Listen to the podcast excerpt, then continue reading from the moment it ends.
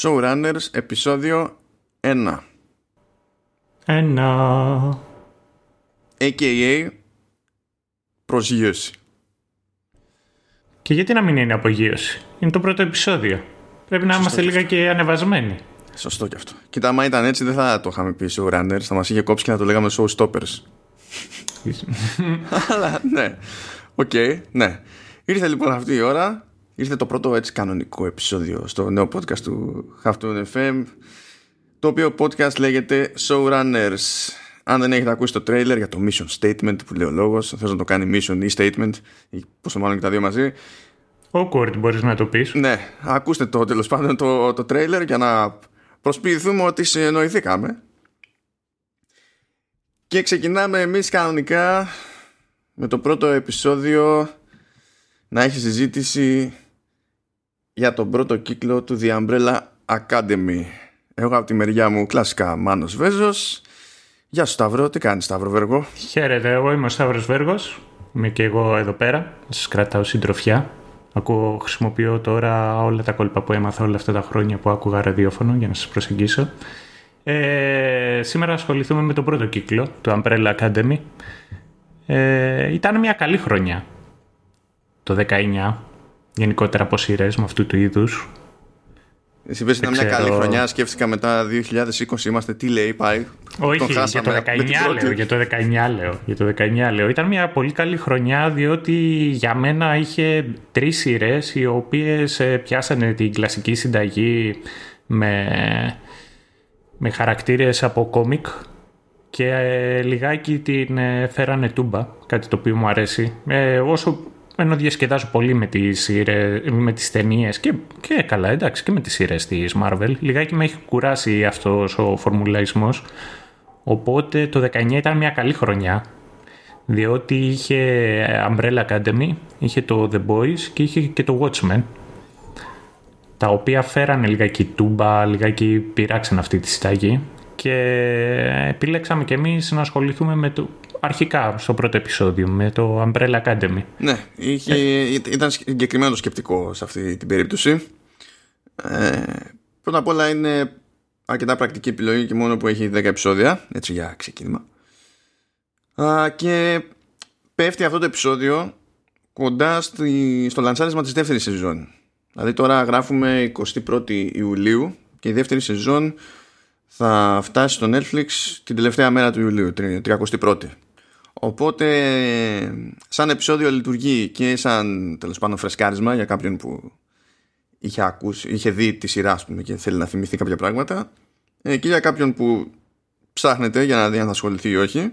Και για να τους εξυπηρετήσουμε έτσι και τις δύο πλευρές, μπορείτε να είστε ήσυχοι ότι τουλάχιστον το πρώτο μέρος, το πιο εισαγωγικό κομμάτι, ε, κάθε επεισόδιο βασικά, όχι μόνο σε αυτή την περίπτωση, δεν θα δίνει πόνο σε, σε spoiler. Όταν θα έρθει η ώρα όμως να συζητήσουμε τα πιο επιμέρους, εκεί δεν τη γλιτώνετε, αλλά θα το διευκρινίζουμε, μην αγχώνεστε. Και όχι μόνο αυτό, επειδή ούτως ή άλλως θα βάζουμε, θα φροντίσω δηλαδή να, να μπαίνουν ως προς αυτό διαχωριστικές γραμμές με, με κεφάλαια. Αν κατεβάζει κάποιος το αρχείο ε, στον υπολογιστή του και χρησιμοποιήσει media player για να τα ακούσει, ή αν έχει κάποια εφαρμογή που χρησιμοποιεί γενικά για να ακούει podcasts, η οποία δεν είναι εφαρμογή με, να, να μπω την κουσούρια, δηλαδή το Spotify ας πούμε αγνοεί τα chapters, τι να σας κάνω, εγώ τα βάζω, το Spotify δεν γουστάρει, αλλά Apple Podcasts, Overcast, Pocketcasts και ένας κασμός άλλες εφαρμογές τέλος πάντων υπάρχουν για αυτό το, το λόγο, διαβάζουν κανονικά κεφάλαια. Οπότε θα φροντίζω να φαίνεται ποιο είναι το εισαγωγικό κομμάτι και ποιο είναι όλο το υπόλοιπο για να μην έχουμε παρατραβούλα. Οπότε, με αυτές τις διευκρινήσεις έτσι στην άκρη, μπορούμε να προσποιηθούμε ότι θα πιάσουμε ρυθμό, Σταύρο. Ναι, θα πιάσουμε ρυθμό, δεν, δεν το φοβόμαστε. Ε, λοιπόν, το The Umbrella Academy βασίζεται στο μόνιμο κόμικ του... των Dark Horse Comics και αυτό το είχε γράψει ο Gerard Way, ο οποίος είναι frontman το... του γνωστού ήμο Έχουν, το θυμά, έχουν περάσει πολλά χρόνια, μου φαίνεται πολύ περίεργο. Τέλος πάντων, του, του My Chemical Romance, ο τύπος είναι πολύ ταλαντούχος, ασχέτως από μουσική, ασχέτως και αν έχουν περάσει χρόνια κτλ. Δεν ξέρω εσύ τι πιστεύεις. Ε, δεν είναι... Έχει κάνει και καριέρα στα comic in general. Δεν είναι η πρώτη φορά που ασχολείται με το The Umbrella Academy. Ε, έχει κάνει και όλα The True Lives of the Fabulous Killjoys. Και επίσης για κάποιους οι οποίοι μπορεί να μην ασχολούνται με τη μικρότερη σκηνή το κόμικ και να νιώθουν μονάχα από ντι σι και Marvel, ε, ο τύπος έχει δημιουργήσει και την Benny Parker, η οποία ήταν στη, η οποία είναι, δεν ξέρω αν είχες δει και τη, με το Spiderverse την ταινία. Ακόμα είναι αυτή η οποία είναι μισή. Την έχω το μεταξύ Α. και απλά κάθομαι και την κοιτάζω που την έχω. Δεν έχω display. Τέλος πάντων, η Πένι Πάρκερ είναι, που είναι μισή Ιαπωνίδα, μισή Αμερικάνα, που έχει ένα μέκα ουσιαστικά που φοράει. Ε, τι άλλο, και ο αδερφός του, ο οποίος ήταν ε, στο My Chemical Romance, και αυτός ε, ασχολείται με τα κόμικ και έχει γράψει. Ε, το άλλο το οποίο εσένα θα σε ενδιαφέρει πιο πολύ είναι ότι ο Gerard Way είναι δεύτερος ξάδερφος του πιο γνωστού podcaster. Όπα, όπα. Πρόσεξε να τα πεις τώρα. Πες το εσύ. Όχι, όχι, όχι. Δεν δε, δε, δε θα ρίξω. Δεν θα, δε θα τζογάρω έτσι. Πες μου. Είναι, απλά είναι δεύτερος ξάδερφος του Τζο Ρόγκαν. Ρε φίλε. Τι θα, ε, να μου λύσεις μια απορία. Γιατί ξέρω εγώ ο ξάδερφός σου είμαι εγώ και αντίστοιχα γιατί ο ξάδερφός μου είσαι εσύ. Ναι. Δεν θα μπορούσε τουλάχιστον ένας από τους δύο μας, παιδί μου, να είναι ξάδερφος του Ρόγκαν. Είναι ο Gerard Way, αλλά ούτε εγώ ούτε εσύ έχουμε κάνει κόμπικ. Τέλος πάντων, είμαστε εγώ να μπει εμείς, Joe Rogan ή Gerard Way. Ε, δεν ξέρω τώρα αν έχετε ασχοληθεί με τα κόμικ, in general. Είναι τρία, ουσιαστικά τα volumes τα οποία σπάει. Είναι το Apocalypse Suite και το Dallas, η πρώτη σεζόν του... Της σειράς, η οποία θα τη βρείτε στο Netflix, βασίζεται στο Apocalypse Suite, αλλά έχει αρκετά στοιχεία και από το Dallas, που είναι το δεύτερο volume, και έχει βγει και ένα τρίτο volume, το δεκαοκτώ ή το δεκαεννιά. Το, το δεκαεννιά είχε κυκλοφορήσει στο Hotel Oblivion. Ε, γενικότερα για τους φίλους των κόμικ, εγώ είμαι λιγάκι φίλος, δεν είμαι φανατικός, αλλά τα... Μου αρέσουν, εν αντιθέσεις με το Μάνο. Δεν ξέρω, εσύ είχες ποτέ τρέλα με τα κόμικ, μάζευες ποτέ κόμικ, διάβαζες κόμικ? Όχι, και χαίρομαι πάρα πολύ γι' αυτό, διότι δεν μπορώ να διαχειριστώ πάνω από χι αριθμών ακριβών χόμπι. Ναι, ισχύει. Δεν ξεκατάλαβαινε. Ούτε παλιά modern times δεν έπαιρνες αυτά. Ε, εντάξει, έπαιρνες... εκείνη τη φάση την είχα περάσει, ρε παιδί μου, αλλά δεν μπήκα ποτέ, ξέρεις, στο, στο mentality που έχω σε άλλες περιπτώσεις. Και πραγματικά είναι, είναι για καλό το ότι δεν, δεν θα μπορούσα να, να τα απεξελθώ. Είναι, είναι ξεκάθαρο. Δεν έχει να κάνει με το αν έχω σε εκτίμηση το κόμικ ως έννοια κτλ. Είναι καθαρά πρακτικό το ζήτημα. Το κόμικ είναι πιο τρελό από ότι είναι η ίδια η σειρά. Έχει, έχει κάποια χαρακτηριστικά τα οποία δεν, δεν, δεν θα στεκόντουσαν κιόλας σε μια σύγχρονη σειρά. Αλλά εντάξει, είναι και λιγάκι είναι προϊόν της εποχής του. Και είναι και προϊόν του ίδιου του, του δημιουργού του. Θα καταλάβετε πιο μετά που θα σταθώ σε αυτό. Δεν θέλω να πω πολλά πράγματα για να μην, για να μην γεμίσουμε από τώρα με spoilers. Ε, τώρα να πιάσουμε τη σειρά, σαν σειρά, συντελεστές κτλ. Λοιπόν, πρόκειται για παραγωγή του, του Netflix, οπότε μόνο εκεί μπορεί να το δείτε έτσι αλλιώς. Ε, αυτό ισχύει για την πρώτη σεζόν και για τη δεύτερη σεζόν. Τώρα η τηλεοπτική παραγωγή ως βασικούς δημιουργούς έχει από τη μία τον Steve Blackman και από την άλλη τον Jeremy Slater. Και για να μην μπήξουμε τώρα με πάρα πολλά ονόματα, λεπτομέρειες κτλ., έτσι τιμητικά να προλάβω να χώσω μέσα και το, τον Jeff Russo, που είναι ο μουσικοσυνθέτης που έχει αναλάβει την ηχητική επένδυση της, της σειράς, που είναι ένα όνομα που έχω την εντύπωση δεν, ότι δεν ακούγεται αρκετά συχνά, παρότι δεν έχει ούτε μικρό ακριβώς ούτε αμεληταίο έργο, ειδικά στη τηλεόραση. Δεν έχει γράψει πράγματα για για κινηματογράφο κτλ. Ο άνθρωπος και μουσικός έτσι κι αλλιώς έχει δικά του άλμπουμ, δεν είναι, δηλαδή έχει εύρος, ας το πούμε έτσι, έχει εύρος. Και φαίνεται πάρα πολύ το πόσο εύρος έχει από μερικά παραδείγματα έτσι που θα αναφέρω για την ιστορία. Από μερικά παραδείγματα από άλλα soundtracks που, που έχει γράψει. Δεν ξέρω πώς αισθάνεσαι για το ότι έχει γράψει το soundtrack του Warrior Nun, Σταύρο. Mm, ναι. ναι. Απ' τη μία λοιπόν υπάρχει αυτό. Απ' την άλλη υπάρχει το For All Mankind. Υπάρχει επίσης από τα πρόσφατα και το Star Trek Picard. Δυστυχώς έχει και το άλλο το Star Trek που δεν είναι Star Trek. Το Discovery. Oh. Ε, θα σου πω, μέχρι το, το Umbrella Academy είχε... ήταν ok το soundtrack του. Ναι, ήταν ναι. καλό. Το Umbrella Academy θυμίζει άλλα παραδείγματα από δικές του δουλειές. Παραδείγματα όπως α, ας πούμε Altered Carbon. Πιο εύκολα ναι. κινείται προς τα εκεί. Ναι. Α, αντίστοιχα το, το The Night Of.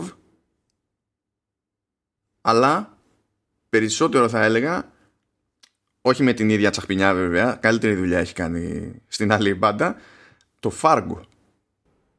Ήταν στο Fargo. Ναι, είναι ο συνθέτης του Fargo. Και είναι συνθέτης και σε όλες τις παραλλαγές του main theme του Fargo που έχεις πετύχει. Είναι όλο, το, όλο πάνω του. Ο τύπος το έχει. Ο τύπος το έχει. Όταν το πάρεις σοβαρά φαίνεται. Και νομίζω, ναι όχι νομίζω, όντως που εκεί και αν παίζει παράνοια, δικό του ήταν και το soundtrack του Legion, φίλος. Του Legion. Του Legion ήταν πολύ ωραίο το soundtrack. Είναι από τις περιπτώσεις που... εντάξει, αναδιαστήματα σκαλώσω με... με το εισαγωγικό κομμάτι, το theme μια σειράς, αλλά το Legion ήταν και από τα τραγούδια τα οποία ήταν μπαμ μπαμ. Το ένα πίσω από το άλλο είχε τραγούδια τα οποία σου μένανε. Ναι, δεν ο, ο, ο τύπος πραγματικά... Και μου, είναι, και μου ταιριάζει καλύτερα. Μου έχει, έχει τις ώρες του, αλλά είναι, είναι ζωγραφιάς. Και επειδή όπως θα καταλάβετε προχωρώντας τα επεισόδια, έχω κάποια συγκεκριμένα έτσι, προβλήματα με τα θέματα των soundtracks. Στην προκειμένη περίπτωση, τουλάχιστον για την πάρτι του The Umbrella Academy, δεν είναι ότι λέμε τώρα απλά δύο λόγια για τον Jeff Russo. ε, Έχω ξεχωρίσει και τα κομμάτια που θεωρώ εγώ τουλάχιστον πιο σόι, και έχω φτιάξει σχετικά playlists σε Spotify και Apple Music. Θα υπάρχουν οι σχετικοί σύνδεσμοι στη σημειώση του επεισοδίου που φαίνονται και στο site του Halftone εφ εμ, στο αντίστοιχο post προφανώς, αλλά και σε οποιοδήποτε podcast app χρησιμοποιείται για, να, για την αναπαραγωγή. Οπότε άμα σας τρώει λίγο η περιέργεια και για το soundtrack γενικότερα, αλλά και για το τέλος πάντων ένα sampler που υποτίθεται ότι κατ' εμέ ακούγεται πιο ευχάριστα, θα έχετε έναν εύκολο τρόπο να στα πάρετε τα σχετικά playlists. Επιστροφή όμως σε μια έτσι κανονικότητα, να πούμε για την κεντρική ιδέα. Η κεντρική ιδέα ε, είναι αδύνατο πιστεύω να τη διαβάσεις έστω και σαν έτσι, σύντομη περιγραφή και να, και να μην σου φανεί ότι έχει ζουμί, και ακόμα και αν δεν είχε ζουμί ας πούμε, ότι minimum θα έχει χαβαλέ. Διότι υποτίθεται ότι ε, είμαστε, ξεκινάμε στο χίλια εννιακόσια ογδόντα εννιά και σαράντα τρεις γυναίκες σε διαφορετικά σημεία του κόσμου, ξαφνικά, δεν έχει σημασία αν ήταν εγκυμονούσες πριν ή όχι, ξαφνικά γίνονται και ξαφνικά, μπαμ μπαμ, γεννάνε παιδιά ταυτόχρονα. Έχει μια πολύ ωραία σκηνή έτσι στο... Mm. Πρώτη τέτοιο, πρώτη, πρώτη Οκτωβρίου του ογδόντα εννιά. Ξέρεις ποιος άλλος έχει γενέθλια? Πρώτη Οκτωβρίου του ογδόντα εννιά. Μην μου πεις ότι είναι ο Way. Ε, ποιος? Η Brie Larson. Ρε εσύ. Mm-hmm. Είπαμε να κάνουμε επεισόδιο, όχι να πατήσουμε ρεκ απλά για να αρχίσει να μου πετάς πράγματα που με εκνευρίζουν. Μα γιατί? Να, να σου πω κάτι. Στην αρχή λέω ούψ, λέω καλή φάση, λέω, μπορεί να κάνει κανένα κάμεο, αλλά απ' την άλλη δεν είναι ότι η Μπρι Λάρσον κάνει και κάμεο.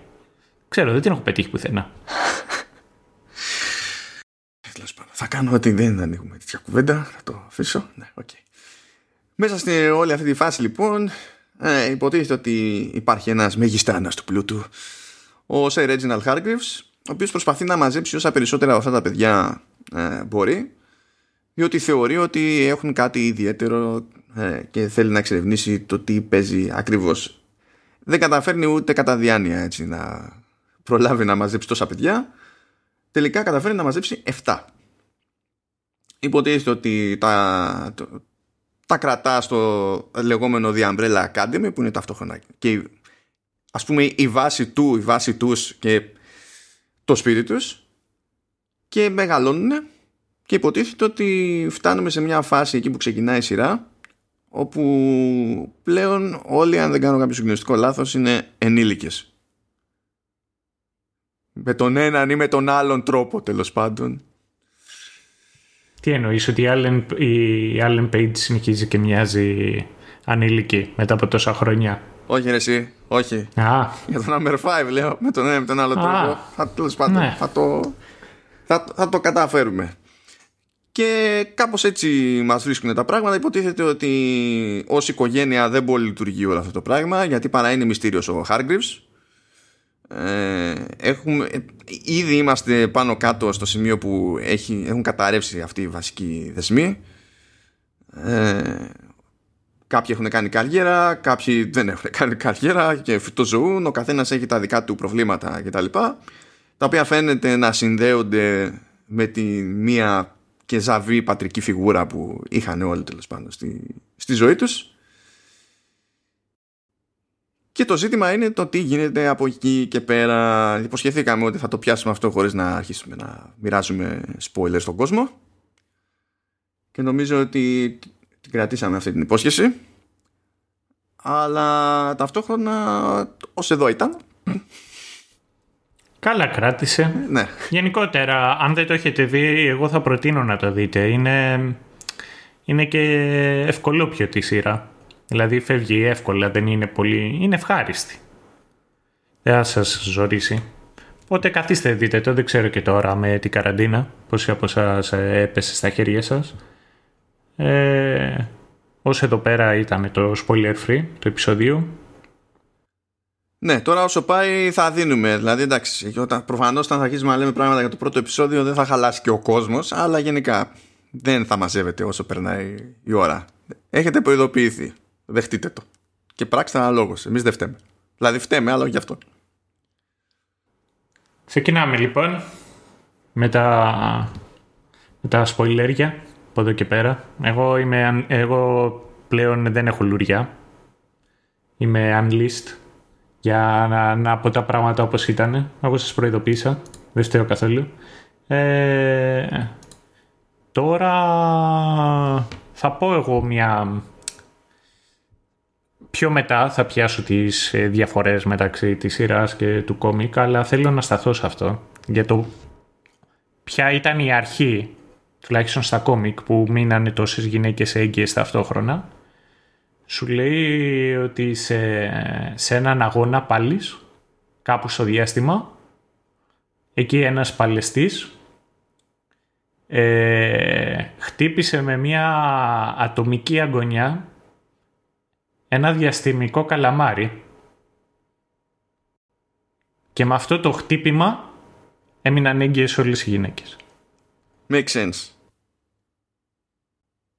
Δηλαδή ξεκάθαρα, ξεκάθαρα άμα πεις ατομική αγωνιά σε διαστημικό καλαμάρι, είναι μονόδρομος η ομαδική εγκυμοσύνη. Λοιπόν, ξεκινάμε με το πρώτο επεισόδιο. Ξεκινάμε με το πρώτο επεισόδιο που έχει πολύ νωρίς έτσι μια, μια πολύ αθώα ερώτηση, απορία ενός κοριτσιού λίγο πριν ξαφνικά καταλήξει έγκυος και ξαφνικά γεννήσει, η οποία έτσι ερωτησούλα υπό άλλες συνθήκες, αν βόλευε σε αυτό το podcast να έχουμε τραγικούς τίτλους επεισοδίων, θα χρησιμεύε, γιατί η ατάκα αυτή είναι «Can I get pregnant with a kiss?» Αλλά oh. χαμένη ευκαιρία. Χαμένη ευκαιρία. Λυπούμεθα. Ε, είπε ο Μάνος τέλος πάντων πώς ξεκινάει το, τη, τη κεντρική πλοκή, και βασικά εκεί στέκεται το επεισόδιο. Ε, τώρα να πιάσουμε λιγάκι τους χαρακτήρες, αυτούς τους επτά. και τουλάχιστον στο το που βρίσκονται στην αρχή της σειράς, ώστε να μπορέσουμε σταδιακά και καθώς προχωράμε και συζητάμε για τη σειρά να δούμε πώς εξελίσσεται ο χαρακτήρα τους. Ε... Λοιπόν, έχουμε και λέμε. Ε, θα ακούτε νούμερα διότι ε, έτσι είναι κατά μία ένα και τα παρατσούκλια τους μέσα στη, στη σειρά, οπότε δεν είναι... Ο πατέρας τους έτσι τους είχε ονομάσει, η μητριά τους, η παραμάνα τους τέλος πάντων, ήταν αυτή που τους έδωσε μετά τα κανονικά τους ονόματα. Και να ξέρεις ότι οι αριθμοί μπήκανε βάση της χρησιμότητάς τους. Ε, φο, φοβερή Αναλόγως... φιγούρα. Ο... Φοβερή... ο... ο, ο Reginald Hargreaves, ο οποίος Reginald Hargreaves... Ε... είναι ο Κολ Φιόρε, ελπίζω να το λέω σωστά. Δεν έχω ακούσει ποτέ τον άνθρωπο αυτό να λέει το, το όνομά του για να είμαι σίγουρος. Νομίζω ότι είναι Καναδός. Για κάποιο λόγο του έχω έτσι μια, μια περίεργη συμπάθεια. Είναι περισσότερο character actor. Δηλαδή είναι φάτσα που θα τη δείτε, θα καταλάβετε ότι την έχετε ξαναδεί αυτή τη φάτσα, αλλά μετά δεν θα θυμάστε τίποτα άλλο. Ναι. Παίζει λίγο αυτό, αυτό το θέμα. Εγώ θυμάμαι σε αυτές τις περιπτώσεις που δεν έχει κανένα νόημα να θυμάμαι κάτι, ας πούμε. Για κάποιο οργίες. Λόγο θυμάμαι. Δηλαδή όταν έβλεπα ε, το, το Porgias, θυμάμαι ότι έκανε ένα καρδινάλιο, τον καρδινάλιο Ντελαρόβερε, που ήταν καθηκάκι. Random, άχρηστη πληροφορία, δεν έχει καμία σημασία. Προχωράμε. Έχουμε λοιπόν τον Number One, εναλλακτικά Luther, που ε, στην ουσία παίζεται από τον Tom Hopper, ο οποίος Tom Hopper από μόνος του δεν θα σας λέει και πολλά. Σε μεγάλο βαθμό ψιλοευτυχώς, διότι τουλάχιστον κινηματογραφικά εμφανίζεται σε κάτι περίπου βρετανικές παραγωγές που είναι σαπάκια B-action movies, γιατί ο τύπος είναι ντερέκι, οπότε είναι εύκολη επιλογή.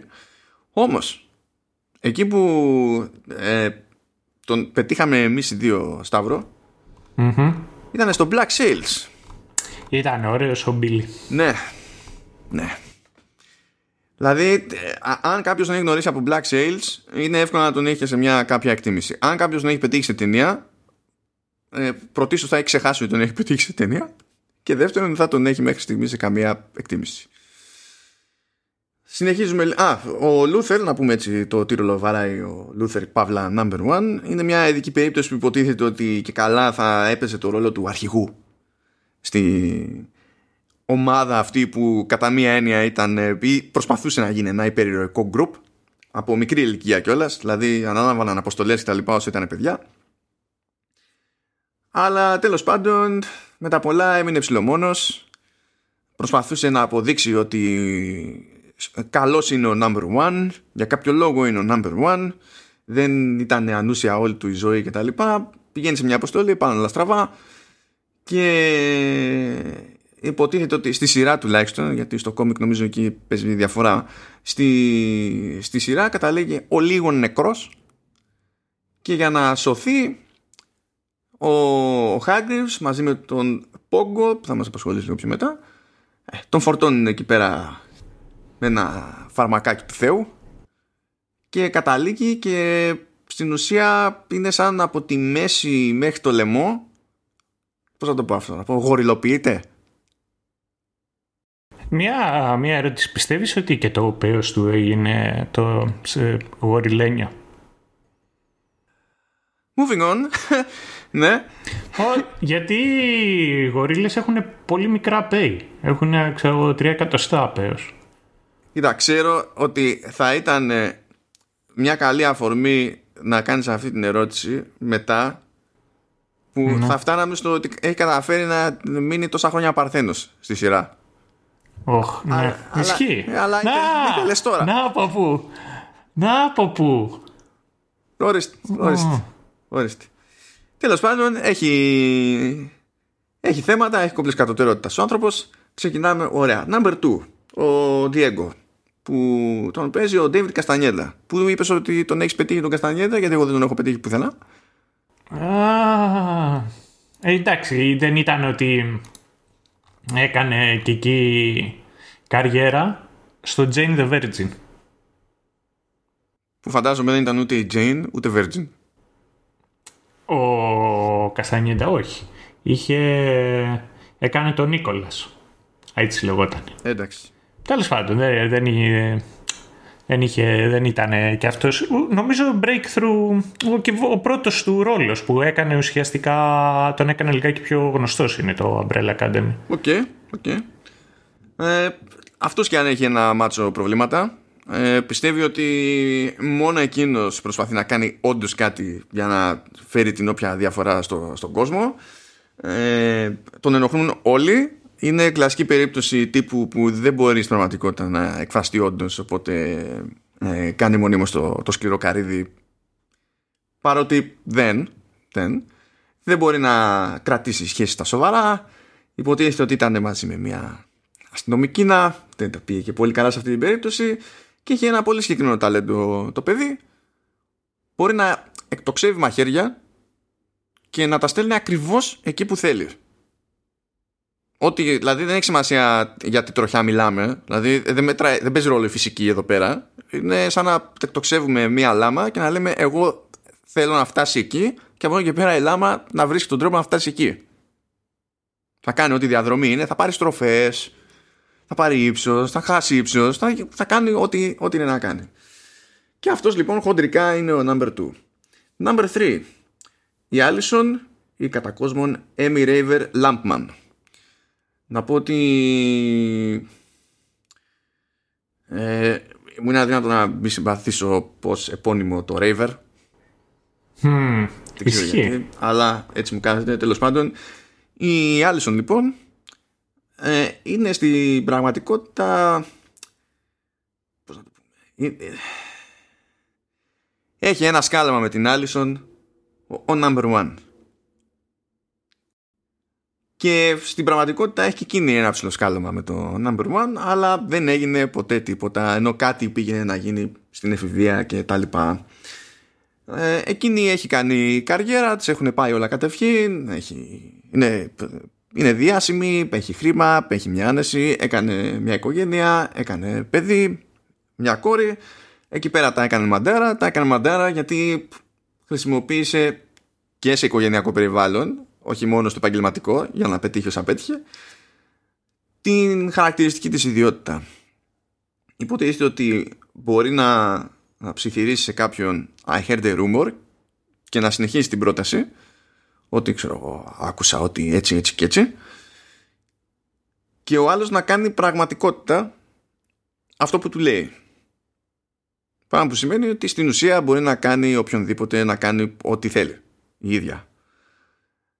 Και βασικό σημείο τριβής στη ζωή της είναι ότι κάποια στιγμή που τσίτωσε με το, με το κοριτσάκι, άρχισε να χρησιμοποιεί την ιδιότητά της αυτήν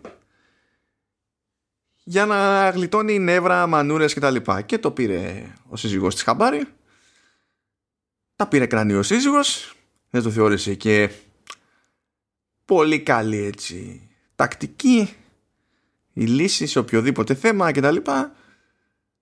Και στην ουσία το τυπή σεζόν αυτή τους βρίσκει σε διάσταση.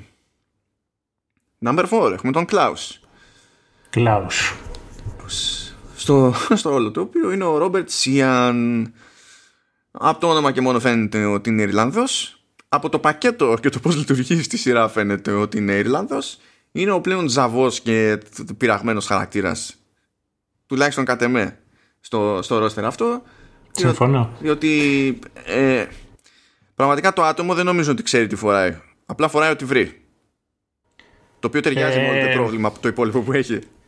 Είναι και στην πραγματικότητα έτσι. Σε όσο θέμα στιλιστικά είναι ένας πολύ ιδιαίτερος τύπος. Μιλάμε και για τον ηθοποιό, λέμε τώρα. Και για τον ηθοποιό. Αυτό, εντάξει, και τσεκάρει ο ρόλος. Ναι. Και στην πραγματικότητα. Αυτός έπαιζε πολύ παρόμοιο ρόλο με αυτόν τον οποίο παίζει στο Umbrella Academy, έπαιζε στο Misfits. Α, που αυτό ήταν ε, βρετανική παραγωγή, θυμάμαι. Mm-hmm. Ναι, ναι. Okay. Οπότε άμα σας αρέσει ο Klaus, δείτε, δείτε το Misfits, παίζει πάνω κάτω τον ίδιο ρόλο. Ο, ο, ο Klaus λοιπόν, τώρα αν και τέλος πάντων δεν νομίζω ότι... Ναι, ναι, ναι. Έχει, ένα, έχει ένα θέμα έτσι βασικό. Υποτίθεται ότι μπορεί να επικοινωνεί με τους νεκρούς. Το οποίο έρχεται και δένει με μια φοβία που είχε από μικρός. Και γενικά φοβόταν τους νεκρούς. ας πούμε ότι ο... αυτή η πατρική φιγούρα, η λατρευτή, ο, ο Reginald Hargreaves, δεν ενδιαφέρει και πολύ για το τι σημαίνει όλο αυτό και το αν δημιουργεί κάποια σύγκρουση. Οπότε το... τον άφηνε εκεί πέρα σε κάτι τάφους και τα λοιπά, για να συνηθίζει, να σκληραγωγηθεί το παιδί, να μάθει τέλος πάντων να επικοινωνεί. Επειδή δεν πολύ γουστάρει και ως ενήλικα στην πραγματικότητα, εντάξει, είναι βυθισμένος εκεί στην πρέζα, διότι όταν είναι γιούχου στην ουσία δεν μπορεί να λειτουργήσει έτσι, που στην ουσία το... Α, αυτό το πράγμα δεν, από ό,τι καταλαβαίνω εγώ, τουλάχιστον αυτή την εντύπωση μου δίνει η σειρά, είναι ότι δεν... Όταν είναι νηφάλιος δεν είναι ότι το κάνει ε, κάθε φορά συνειδητά, δηλαδή ότι συμβαίνει ούτως ή άλλως σε κάποιο βαθμό. Ναι, δεν ξέρω. Είναι και πιο μετά στο επεισόδιο εκεί που το ψάχνει λιγάκι. Δεν νομίζω ότι ήταν ποτέ πρόθυμος να χρησιμοποιήσει τις δυνάμεις του. Οπότε δεν... φαίνεται τουλάχιστον μέσα στη σειρά ότι φοβόταν τις δυνάμεις του και τις καταπίεζε. Και όταν είναι μαστουρωμένος τέλος πάντων είναι σαν να τις νεκρώνει όλους διόλου. Ενώ σε περιπτώσεις που είναι νηφάλιος, αυτές φαίνεται τέλος πάντων ότι έχει τη δυνατότητα, γενικότερα έχει από τις πιο ενδιαφέρουσες δυνάμεις από, από την ομάδα. Αλλά κάτσε να πιάσουμε και τους υπόλοιπους και μετά θα το ναι. συζητήσουμε αυτό. Έχουμε το number five, που εναλλακτικά λέγεται number five απλά ολογράφος. Αφού δεν, δηλαδή στην ουσία ξέρω εγώ τι λέει, The Boy, κάτι τέτοιο. Δεν, δεν νομίζω ότι του δίνει κανένας όνομα σοβαρά. Όχι, δεν, number five είναι. Ναι. Όλοι αυτοί οι χαρακτήρες στα κόμικ έχουν κωδικό όνομα που τους ε, αναφέρουν έτσι. Έχουν όλοι κωδικά ονόματα, αλλά στη σειρά νομίζω, εντάξει, το number five τον λέει κάποια στιγμή το The Boy, Where's the Boy, αλλά όχι με την έννοια σαν code name. Και νομίζω κάποια στιγμή λένε και το Luther με το code name το οποίο ε, έχει στο comic που είναι το Space Boy. Α, ναι, αλλά δεν θυμάμαι αν το λένε. Νομίζω ότι τις περισσότερες φορές το λένε περιπεκτικά. Ναι, με αυτόν τον τρόπο. Ενώ στο άλλο, ενώ στο comic έτσι τον φωνάζουν, πώς λένε, ξέρω εγώ, Superman. Superman αυτό. Ο, ο number five λοιπόν ε, έχει τη, την ικανότητα πρωτίστως να ε, ταξιδεύει, ας το πούμε έτσι, στιγμιαία στο χώρο. Δηλαδή από τη μια στιγμή στην άλλη να, να, να εξαφανίζεται από το ένα σημείο και να εμφανίζεται σε ένα άλλο σημείο. Πα, πα. Αυτό τη λέει μεταφορά. Ναι. Δεν δε το λέω ότι λέει μεταφορά επίτηδες, διότι υποτίθεται ότι βασικό θέμα, τέλος πάντων, βασικός μηχανισμός σε όλο αυτό το, το story είναι ότι το άτομο καθο, κάθεται και ψάχνεται επειδή πιστεύει ότι με, ε, μπορεί να προχωρήσει παραπέρα και να κάνει μεταφορά στον χρόνο. Και δεν τον άφηνε υποτίθεται ο, ο, ο Reginald να μπει στη διαδικασία να πειραματιστεί έτσι. Εκείνος την είδε αλλιώς και το έκανε. Και δεν πήγε πολύ καλά το, το πείραμα. Εξαφανίστηκε για πολλά χρόνια. Και εξαφανίστηκε για πολλά χρόνια διότι ε, πήγε στο μέλλον. Και πήγε σε ένα μέλλον στο οποίο ο κόσμος είχε τελειώσει. Οπότε λίγο ούψ. Πέρασε εκεί πέρα δεκαετίες. Σφύριξε τελείως. Ε, σφύριξε τόσο πολύ που όταν επανέρχεται σε κάποια φάση ε, μιλάει σαν να είχε κανονικά σχέση με μια γυναίκα. Και αργότερα συνειδητοποιούμε ότι ήταν ένα μανεκέν από βιτρίνα. Δηλαδή, ναι. ε, και του μιλάει και αντιδρά σαν να του μιλάει και το μανικέν. Δηλαδή κάνουν συζήτηση. Είναι, είναι άλλο το άτομο. Είχε σφυρίξει γιατί είχε μείνει μόνος του στο κενό, ας πούμε, και φυτοζώουσε.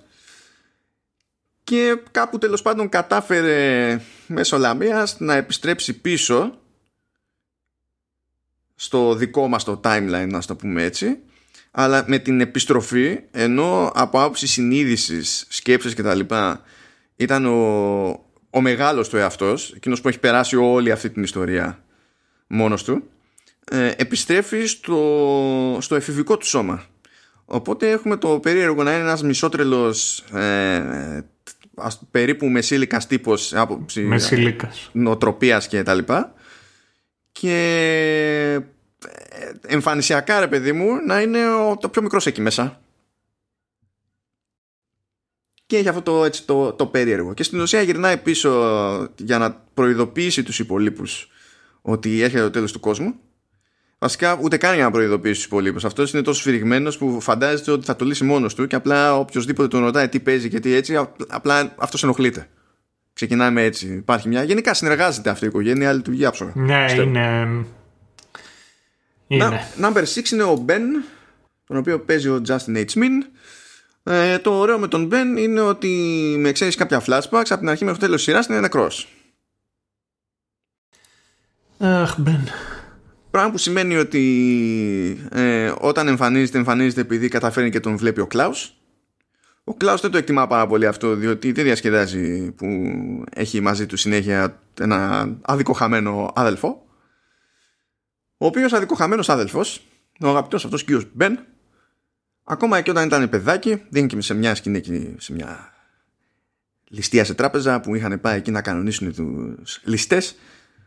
Ε, σκάει νομίζω από τα... Δεν ξέρω αν μεταμορφώνεται πλήρως, γιατί σε κάποια φάση νομίζω. Δεν μεταμορφώνεται. Δεν μεταμορφώνεται. Είναι σαν να σκάει από μέσα του, ρε παιδί μου. Αυτό το ναι, είναι, είναι σαν να ανοίγει μία πύλη. Σηκώνει την, από το στομάχι του, από το στέρνο του, τέλος πάντων. Ναι. Και σκάει και ένα κράκεν. Και τα διαλύει όλα. Οπότε μπαίνει ένα παιδάκι σε μια σκηνή, ξέρω εγώ, εκεί πέρα στον ίδιο χώρο με τους ληστές. Σκάει το κράκεν.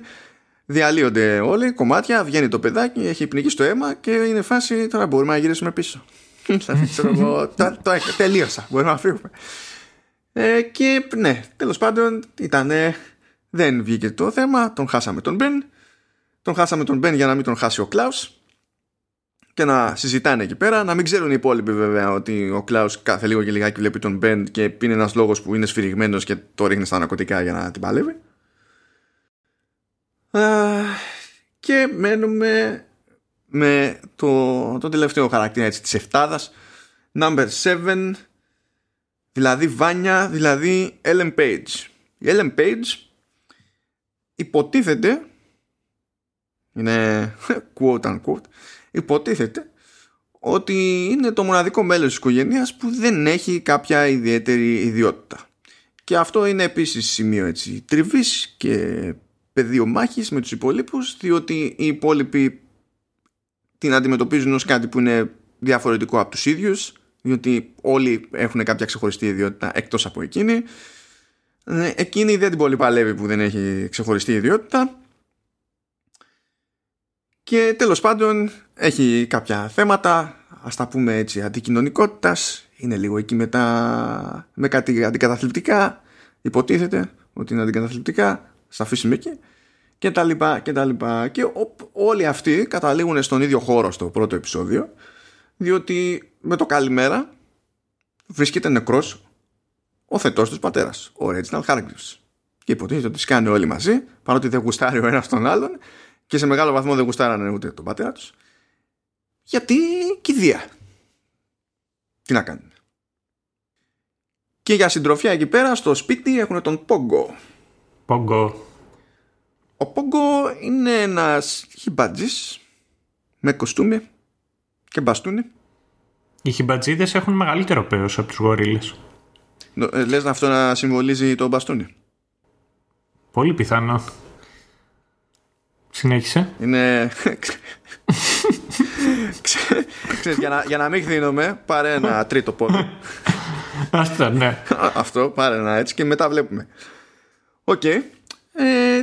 Και δεν δίνεται ιδιαίτερη βάση στο τι λοβαράει ο Πόγκος εκείνη την περίπτωση. Ε, παρουσιάζεται σαν να είναι ο τυπικός μπάτλερ ενός αρχοντικού σπιτιού, ε, που είναι γνωστή φιγούρα και αγαπητή φιγούρα σε όλα τα μέλη της οικογένειας και προσπαθεί τέλος πάντων να οργανώσει την κατάσταση και με την κηδεία, αλλά να καταφέρει τέλος πάντων να κάνει και...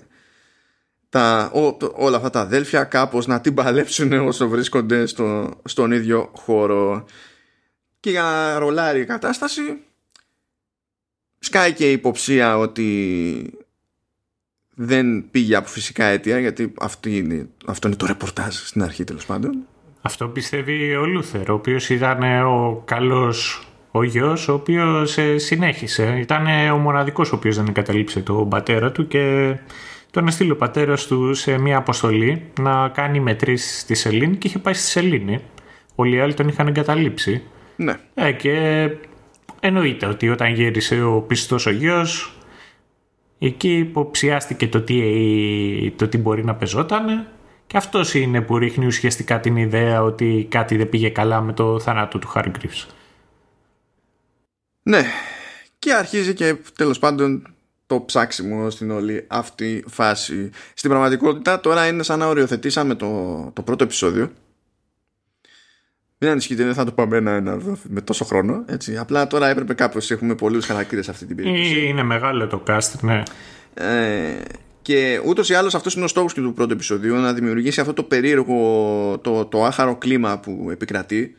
Αλλά να δείξει ότι στην πραγματικότητα, ενώ έχουμε να κάνουμε με ζαβούς, με προβληματικούς, ξεκάθαρα ε, στραβούς χαρακτήρες, για ποιο λόγο, για να μην καταλήξει στραβή, ότι εξακολουθούν μέσα τους να έχουν την ανάγκη να νιώσουν ότι έρχονται κοντά και να προσποιηθούν ότι έχουν μια δεύτερη ευκαιρία σε μια πιο λογική παιδική ηλικία.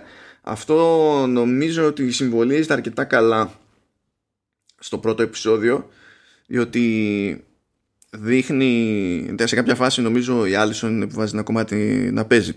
Δεν νομίζω ότι ναι. έχει σημασία ποιος το ξεκινάει, αλλά ναι, ναι. ξεκινάει ε, και παίζει ένα μουσικό κομμάτι και είναι όλοι μοιρασμένοι σε άλλα σημεία του σπιτιού, αλλά διστακτικά στην αρχή και κανονικά μετά καταλήγουν όλοι, ο καθένας στη γωνιά του βέβαια, όλοι να χορεύουν, επειδή αυτό το κομμάτι ήταν κομμάτι που θυμούνται από την παιδική τους ηλικία. Είναι πολύ ωραία αυτή η σκηνή. Είναι από τις πολύ χαρακτηριστικές σκηνές της σειράς και είναι ωραίο και το κομμάτι. Εύχομαι το έχεις ο πλήλης σωστά που έταξες. Αυτά δεν τα βάζουν στο soundtrack. Α, γιατί... Α, μονάχα original ε, τέτοιο. Ναι, γιατί υπάρχει υποτίθεται το score που είναι η μουσική που γράφτηκε για τη σειρά. Το soundtrack συνήθως ταυτίζεται με το score, αλλά όχι πάντα. Οπότε μπορεί να περιλαμβάνει και, και μουσικά κομμάτια. Αλλά το ότι τα χρησιμοποιούν εντός σειράς δεν σημαίνει ότι έχουν ντε και καλά πληρώσει και τα δικαιώματα για τη συμπερίληψη σε άλμπουμ. Mm. Είναι λίγο περίεργο. Είναι λίγο περίεργο. Οπότε ξέρεις, δεν είναι ότι υπάρχει κάποιο ένα άλμπουμ και μπορώ να ξεχωρίσω από εκεί αυτά τα κομμάτια. Πρέπει να το κάνω τελείως αλλιώς αυτό το πράγμα. Αλλά νομίζω ότι είναι το. Αν έχω σημειώσει σωστά, ότι είναι το I think we're alone now από Tiffany. Ναι. Γκουγκλάρετε το. Πολύ ωραίο τραγουδάκι. Πολύ. Έτσι έχει ωραίο ρυθμό. Α, γενικότερα α, έχει. Το βάλω, σημειώσεις έστω. Ναι. Οπότε θα βρείτε το link εκεί πέρα. Ε, κοίταξε, από μια πρώτη εντύπωση, ποιος, έτσι, ποιος χαρακτήρας από τα αδέρφια σου έκανε μεγαλύτερη εντύπωση, ποιος ήταν αυτός ο οποίος σου έκανε το, το κλικ? Δηλαδή και καλά συμπάθεια ή εντύπωση, γιατί είναι... Ό,τι, ό,τι θέλεις, έναν, διάλεξε έναν. Νομίζω ότι μου κάτσε ως πιο περίεργη περίπτωση ο, ο Κλάους. Δηλαδή τον έβλεπα και μέτρωγε, ρε παιδί μου. Τι, τι, τι διάολο έχεις στο κεφάλι αυτό το άτομο και έχεις σφυρίξει το τόσο. Για τους υπολείπους ήταν πιο εύκολο να καταλάβω. Που έτσι κι αλλιώς έτσι ήταν στημένο πάνω κάτω και από τη σειρά, ρε παιδί μου. Ναι. Με τον Κλάους καταλαβαίνεις αρκετά αργά ακριβώς τι έχει παιχτεί. Ε, και επίσης είναι και αυτός ο οποίος έχει και τις πιο έτσι, από τους ζωντανούς τουλάχιστον, τις πιο ιδιαίτερες έτσι δυνάμεις. Ναι. Ε, και ο Five. Εμένα ο Five και ο Κλέος μου κάνανε έτσι πιο εντύπωση. Λιγα, περισσότερο ο Five. Τουλάχιστον στην αρχή όταν το είδα φοβόμουν ότι ο Κλέος μπορεί να προκύψει του στυλ ε, Jack Sparrow ή κάτι τέτοιο. Απλά είναι αυτός ο οποίος είναι χαχαχα και χουχουχου. Αλλά τουλάχιστον πια μετά έχει προχωράει η ιστορία. Ε, ε, ο Five εμένα μου άρεσε κυρίως διότι εγώ κοιτάζω σε αυτές τις ταινίες τους, ε, τους νεαρούς τους ηθοποιούς και το πώς μπορούν να ανταπεξέλθουν. Ε, το παιδάκι το έχει. Το παιδάκι έφηβος είναι. Ε, Εντάξει, ο, ο τύπος το έχει. Είναι πολύ ωραίο και ειδικά στο πρώτο επεισόδιο που αφού γίνεται και οι δύο εκεί και όλοι πλακώνονται και αυτός τρελαίνεται, επιστρέφει στο πρώτο επεισόδιο στο μέλλον που πηγαίνει στο κατάστημα με τα ντόνατ. Και αρχίζει εκεί, παραγγέλνει καφέ και πιάνει τη κουβέντα. Εκεί, και εκεί το action sequence που, αρχι, που τηλεμεταφέρεται μέσα στο χώρο και αρχίζει και τους σκοτώνει. Και αυτό ήταν. Είναι το, Ήταν ένας, ήταν ένας καλός πιλότος, ένα καλό πρώτο επεισόδιο τουλάχιστον για μένα, έτσι όπως το παρουσίασε, και έθεσε τις βάσεις για πιο μετά. Και τουλάχιστον ε, ξεκίνησε με δύο μυστήρια. Το, το πρώτο είναι για το θάνατο του Reginald Hargreaves, με το οποίο ασχολούνται οι, οι, οι, τα παιδιά του, ας το πούμε. Και μετά το άλλο είναι το τι έγινε μέσα στο κατάστημα με τα ντόνατ.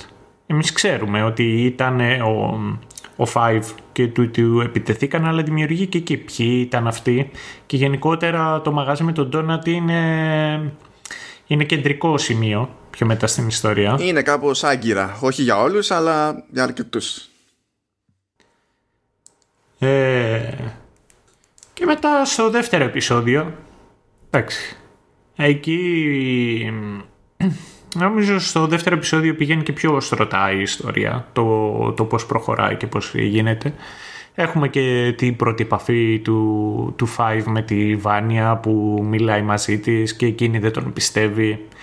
Γιατί η Βάνια από τη στιγμή που δεν είχε δυνάμεις, δεν συμμετείχε στις αποστολές που είχαν τα αδέρφια της, ήταν επικραμμένη από αυτό. Έγραψε και ένα βιβλίο το οποίο... Ε, έκδοσε το πώς είναι να μεγαλώνεις σε μια τέτοια οικογένεια. Είναι... Είμαι σίγουρος ότι κάποιος από τα αδέρφια του Μάικλ Τζάκσον παίζει να έχει βγάλει ένα τέτοιο βιβλίο.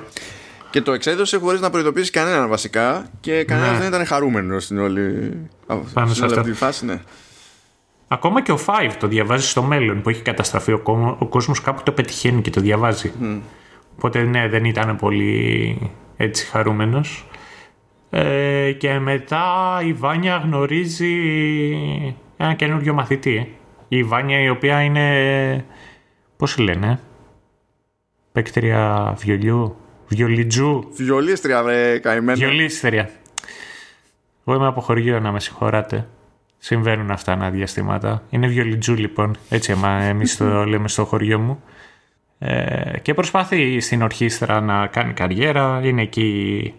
Οι καρέγκλες, η πρώτη καρέγκλα, πρώτο βιολί που λέμε. Ε, θέλει ε, ναι, ναι, πρώτο βιολί. Ε, και για να βγάζει τα λεφτά, γιατί σαν τρίτο βιολί τι είναι εκεί, δεν, δεν νομίζω ότι έχει, έχει άπειρο χρήμα να σκορπίσει. Κάνει και ιδιαίτερα μαθήματα. Και εκεί εμφανίζεται και ένας πολύ ιδιαίτερος μαθητής, ο Λέοναρντ. Πώς, πρώτη εντύπωση για Λέοναρντ, πώς σου φάνηκε? Λοιπόν, επειδή στο ρόλο του Λέοναρντ είναι ο Τζο Μακάρο, Ε, αυτό που έχω να πω είναι ότι είναι σχεδόν απίθανο να πετύχεις αυτόν τον ηθοποιό και να κάνει κάποιον τύπο που είναι πραγματικά normal. Δηλαδή είναι, είναι, είναι περίπτωση που τον βλέπεις και λες κατά πάσα πιθανότητα serial killer.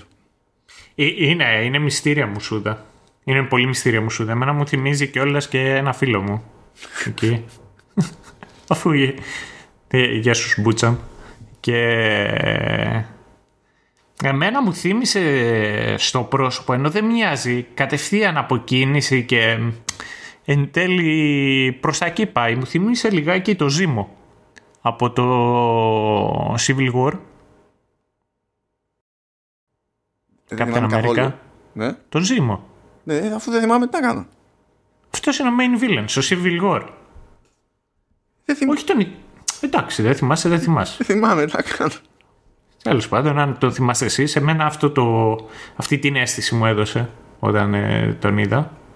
Ε, ε, και έχουμε ακόμα και άλλη μια εισαγωγή δύο ακόμα χαρακτήρων. Τσάτσα ε, πάνω, που είπαμε, πάνω που είπαμε serial killer.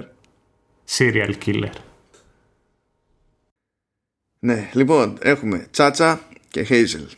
Είναι δύο χαρακτήρες που υποτίθεται ότι είναι πράκτορες που έρχονται από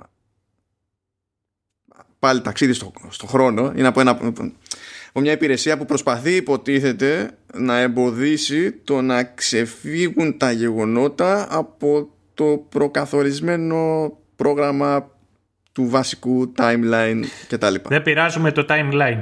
Ναι. Commission δεν είναι στη σειρά? Ναι, ναι, λέγεται και καλά ε, commission, και Time Commission, νομίζω το λένε και, και έτσι κι αλλιώς. Στο κόμικ ήταν πολύ πιο μουρικό. Ε, Παίζε λατινικά, ήταν Temps Eternalis. Α, δεν ξέρω αν έχουν κανένα λόγο στο γραφείο όταν κάνουν. Δεν, δεν έχω τσεκάρει, δεν, δεν το έχω σίγουρο.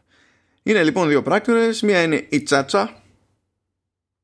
Μην κάνετε το προφανές αστείο. Είναι πολύ εύκολο. Προσπαθήστε λίγο παραπάνω, ξέρω εγώ. Mm-hmm. Όχι τίποτα άλλο, γιατί στο ρόλο της Τσάτσα είναι η Mary J. Blige και δεν κάνει. Δεν κάνει ναι. τέτοιου είδους αστείο. Όχι, δεν κάνει η Mary J. Blige. Α, και στο ρόλο του Hazel είναι ο Cameron Britton. Τώρα θα μας πείτε, και καλά τη Mary J. Blige. Και σειρές να μην βλέπαμε ποτέ στη ζωή μας, κατά πάσα πιθανότητα την έχουμε πάρει χαμπάρι. Για άλλους λόγους. Από την καριέρα ως τραγούδι. Okay. Cameron Britton τον έχετε πάρει χαμπάρι. Είναι σίγουρο. Μεγάλη δεν έχει σημασία αν έμεινε το όνομα ή όχι, αλλά τον έχετε πάρει χαμπάρι. Ειδικά αν είδατε Mind Hunter και θυμάστε την πρώτη συνέντευξη με serial killer. Ήταν ένας θεόρατος τύπος σε όλες τις διαστάσεις, με γυαλίπα το μπούκαλο, το λάθος μουστάκι, το σωστό μουστάκι για, για, για την περίσταση, το επάγγελμα, για το, ναι, επάγγελμα. Ναι, ναι. Το αντίστοιχο έτσι περίεργο κούρεμα, που μιλούσε έτσι ήρεμα, όμορφα, απλά, και ήξερες ότι λογικό είναι να πεθάνεις αμέσως μετά από ένα τέτοιο, μια τέτοια αλληλεπίδραση. Αυτός ο άνθρωπος λοιπόν είναι στο ρόλο του Hazel εδώ, και από εκεί που ήταν ό,τι ήταν στο Mindhunter, εδώ μπορούμε να πούμε ότι είναι ψυχούλα. Ε, όχι από την αρχή. Όχι από την αρχή, αλλά είναι. είναι δηλαδή δεν, δεν μπορεί το άτομο. Ρε, παιδί. Ε, είναι. Ε, κοίταξε, και στο, και στο Mindhunters, όταν τον βλέπεις λιγάκι, είναι έτσι λιγάκι στρουμπουλούλης, είναι, είναι σαν αρκουδίνος. Ε, όλα, όλα αλλάζουν όταν σηκωθεί όρθιος. Ο τύπος είναι ντουλάπα κανονική. Δεν, ε, είναι, το μέγεθός του είναι, λιγάκι, είναι τρομακτικό. Ε, και η Αυτοί κυνηγάνε το, το number πέντε, έτσι προφανώς. Ναι. Το number πέντε έχει γυρίσει πίσω στο χρόνο για να προσπαθήσει να, να πειράξει το timeline. Ε, και τον πετυχαίνουν ενώ είχε πάει να δει την Dolores. Το μανεκέν. Το μανεκέν. Ε? Ναι, ναι, το μανεκέν.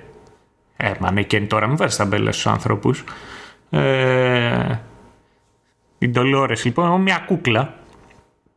Ουσιαστικά, και επειδή πέρασε όλα τα χρόνια της ζωής του number πέντε μα, μαζί της, πηγαίνει εκεί, και ενώ δε, θέλει να αλλάξει το, το, το παρελθόν, ε, ταυτόχρονα φαίνεται εκεί ότι είναι και προσκολλημένος σε κάποια πράγματα, και ε, τουλάχιστον... Από πού φαίνεται αυτό, ότι ψάχνει, το, το, ψάχνει ένα μανεκέν και ψάχνει και ένα μάτι. Αυτό τουλάχιστον είναι, είναι στοιχείο για κάτι, ρε, γιατί έχει ένα γυάλινο μάτι που είναι πεπισμένος ότι κάποια σχέση έχει με την όλη υπόθεση και προσπαθεί να καταλάβει τι. Αυτό το δικαιολογώ περισσότερο με το γυάλινο. Εντάξει, μάτι. Εγώ νομίζω και το μανεκέν. Ε, κοίταξε, εγώ, εγώ τουλάχιστον σε αυτό το επεισόδιο ήταν και η πρώτη φορά που είχα αρχίσει να, έχω, να βλέπω κάπως διαφορετικά και το πέντε, γιατί μέχρι τότε ήταν εκείνος ο οποίος είχε σκοπό ότι μόνος του, και εγώ έχω ζήσει τόσα χρόνια και ξέρω πράγματα, εσύ δεν ξέρετε. Ήταν σίγουρος ότι θα αλλάξει το μέλλον. Ότι έχει τα στοιχεία, θα τα βάλει κάτω και θα τα καταφέρει. Γιατί δεν έχουν και πολλές μέρες. Ε, το ότι πήγε εκεί για να βρει την Dolores ήταν ένα δείγμα λιγάκι το ότι εντάξει, κάπου, κάπως πατάει και στη γη. Διότι εμένα και σκέφτηκα δύο πράγματα. Το ένα είναι το ότι πώς αυτός ο άνθρωπος νιώθει αυτή τη μοναξιά και αυτόν τον ελιτισμό απέναντί τους, όταν η μοναδική τους συντροφιά είναι μια κούκλα. Οπότε από εκεί λιγάκι, όσο να είναι, τον δικαιολόγησα. Και ταυτόχρονα το ότι εμένα μου, το ότι πήγε και την ευρήκε, μου γέννησε μέσα στο μυαλό την ιδέα ότι μάλλον φοβάται ότι ίσως δεν μπορεί να τα καταφέρει, και σε αυτή την περίπτωση θέλει να βάλει και να βρει την Dolores, να την βάλεις σε ένα σημείο, να δει αν είναι σε αυτό το σημείο, ώστε να την ευρεί ο εαυτός του όταν, τηλεμεταφε... όταν τέλος πάντων τηλεμεταφέρθηκε στο μέλλον. Αυτό λιγάκι, ε, τουλάχιστον εγώ αυτή την ιδέα είχα εκείνη την ώρα. Δεν ξέρω εσένα πώς σου φάνηκε.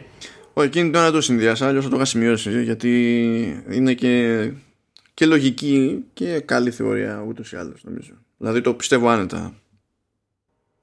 Ε, τέλος πάντων, γίνονται εκεί στο, σε αυτό το πολυκατάστημα γίνεται ο κακός χαμός με τη Τσάτσα και το Χέιζελ. Ε, και ουσιαστικά τι άλλο σε αυτό το δεύτερο επεισόδιο, τι άλλο γίνεται έτσι ουσιαστικά? Α, ναι, που είναι ο Ντιέγκο με την πρώην του σχέση, τη Γιουντόρα Πατς, η οποία είναι detective, και διερευνούν τους θανάτους στο, στον Ντονατσάδικο. Στον Ντονατσάδικο. Ε, πώς το λένε αυτό το μαγαζί? Εντάξει, στο... ας πω, αν θες να το κάνεις πιο ελληνουριά, ντονατσάδικο να το πεις. Αλλά δεν μπορώ να σκεφτώ ντονατσάδικο χωρίς αμέσως μετά να σκεφτώ πατσατζίδικο. Ε, εντάξει, έχουνε, το... έχουνε τους ίδιους ρόλους. Έχουνε τσά απ' τη μία, τσά απ' την άλλη, Mary J. Blige. Ε, ω, καλό αυτό. Κακό λοιπόν... κάκιστο ήταν, ε, αλλά παρόλα αυτά έχει μια λογική δική του. Προχωράμε, ναι. Ε, λοιπόν, εκεί και προσπαθούν τέλος πάντων να μάθουν ποιο σκότωσε και τα λοιπά και το τι γίνεται. Και βλέπουμε κιόλας και ότι ο Ντιέγκο ουσιαστικά ήταν αυτός ο οποίος συνέχισε το επάγγελμα που έμαθε μικρός, ήταν βιτζιλάντη. Πώς το λέμε εδώ στο Ελλάδα το βιτζιλάντη? Ε, εκδικητής λέγεται. Αυτή είναι η έννοια. Και τους Avengers πώς τους λέμε? Ε, κάτι παρόμοιο. Κοίτα, τώρα vigilante που βγαίνει το vigilance, ε, ξέρεις, φέρνει λίγο και σε φύλακας. Ναι, νυχτοφύλακας. Ναι, εντάξει, ας το πούμε κάπως έτσι, ε, αλλά ναι, το okay, τέλος πάντων δεν έχει σημασία, είναι αυτό που είναι. ε, um... Και Και τέλος πάντων, από το δεύτερο στο τρίτο ήταν με τις βιντεοκασέτες που βρήκε η Άλισον τη βιντεοκασέτα. Ναι, και υποτίθεται ότι κάπως έτσι σκέφτονται ακόμη περισσότερο ότι δεν ήταν φυσιολογικός ο θάνατος κτλ. Γενικά σιγά σιγά χτίζεται αυτό το πράγμα ώστε να έχουν ένα κίνητρο να, να ψάχνονται αυτοί οι χαρακτήρες, που αυτό σημαίνει ότι ταυτόχρονα έχουν και ένα κίνητρο να προσπαθούν, ακόμη και άμα δεν κάνουν κέφι, ενώ βασικά δεν κάνουν κέφι, κάπως να συνεργαστούν ώστε να έχουν ένα πράγμα να τους κρατάει τέλος πάντων σε μια mm. τροχιά ψηλο, ψηλο συγκεκριμένη. Α, πάντως γενικά αυτό που βλέπω και εγώ εδώ πέρα από τις σημειώσεις μου είναι ότι τουλάχιστον για ένα διάστημα, ναι μεν προχωράει η κεντρική ιστορία από επεισόδιο σε επεισόδιο, αλλά συνήθως το επεισόδιο εστιάζει και στην καλύτερη τέλος πάντων γνωριμία με έναν χαρακτήρα της οικογένειας τη φορά. Να. Δεν το κρατάει μέχρι τέλους, αλλά όχι, ούτε μέχρι πάντα. Αλλά ενώ στην αρχή δεν το κάνει, ρε παιδί μου, έτσι, το, στο δεύτερο επεισόδιο εκ των πραγμάτων ασχολούμαστε περισσότερο με το νάμπερ φάιβ, που μου αρέσει που λέει ότι τελειώνει ο κόσμος σε οκτώ μέρες και έχουμε ήρωες από νάμπερ ουάν μέχρι νάμπερ σέβεν και το αμέσως επόμενο νούμερο είναι για το τέλος του κόσμου. Γιατί, γιατί όχι. Α. Στο, στο τρίτο επεισόδιο είναι που αρχίζει και γυρίζει λίγο το, το πράγμα στη, στη Βάνια και στο, και στο ρόλο της μητέρας, καθώς βέβαια μας εξηγεί περισσότερο γιατί είναι ζαβός ο Κλάους. Ναι. Εκεί είναι που αρχίζει και περιπλέκεται ακόμη περισσότερο το πράγμα, και νομίζω ότι ειδικά φτάνοντας, δηλαδή τελειώνοντας τα, τα πρώτα τρία επεισόδια, ήταν εκεί πέρα που με είχε μπριζώσει η σειρά, που έλεγα ότι εδώ πέρα έχουμε ψωμί. Γιατί το πρώτο συνήθως δεν βασίζομαι έτσι εύκολα στο, στο πρώτο, θέλω κάτι παραπάνω, αλλά στα τρία πρώτα επεισόδια αισθανόμουν πάρα πολύ καλά με αυτή τη σειρά, ότι αξίζει τον κόπο γενικότερα.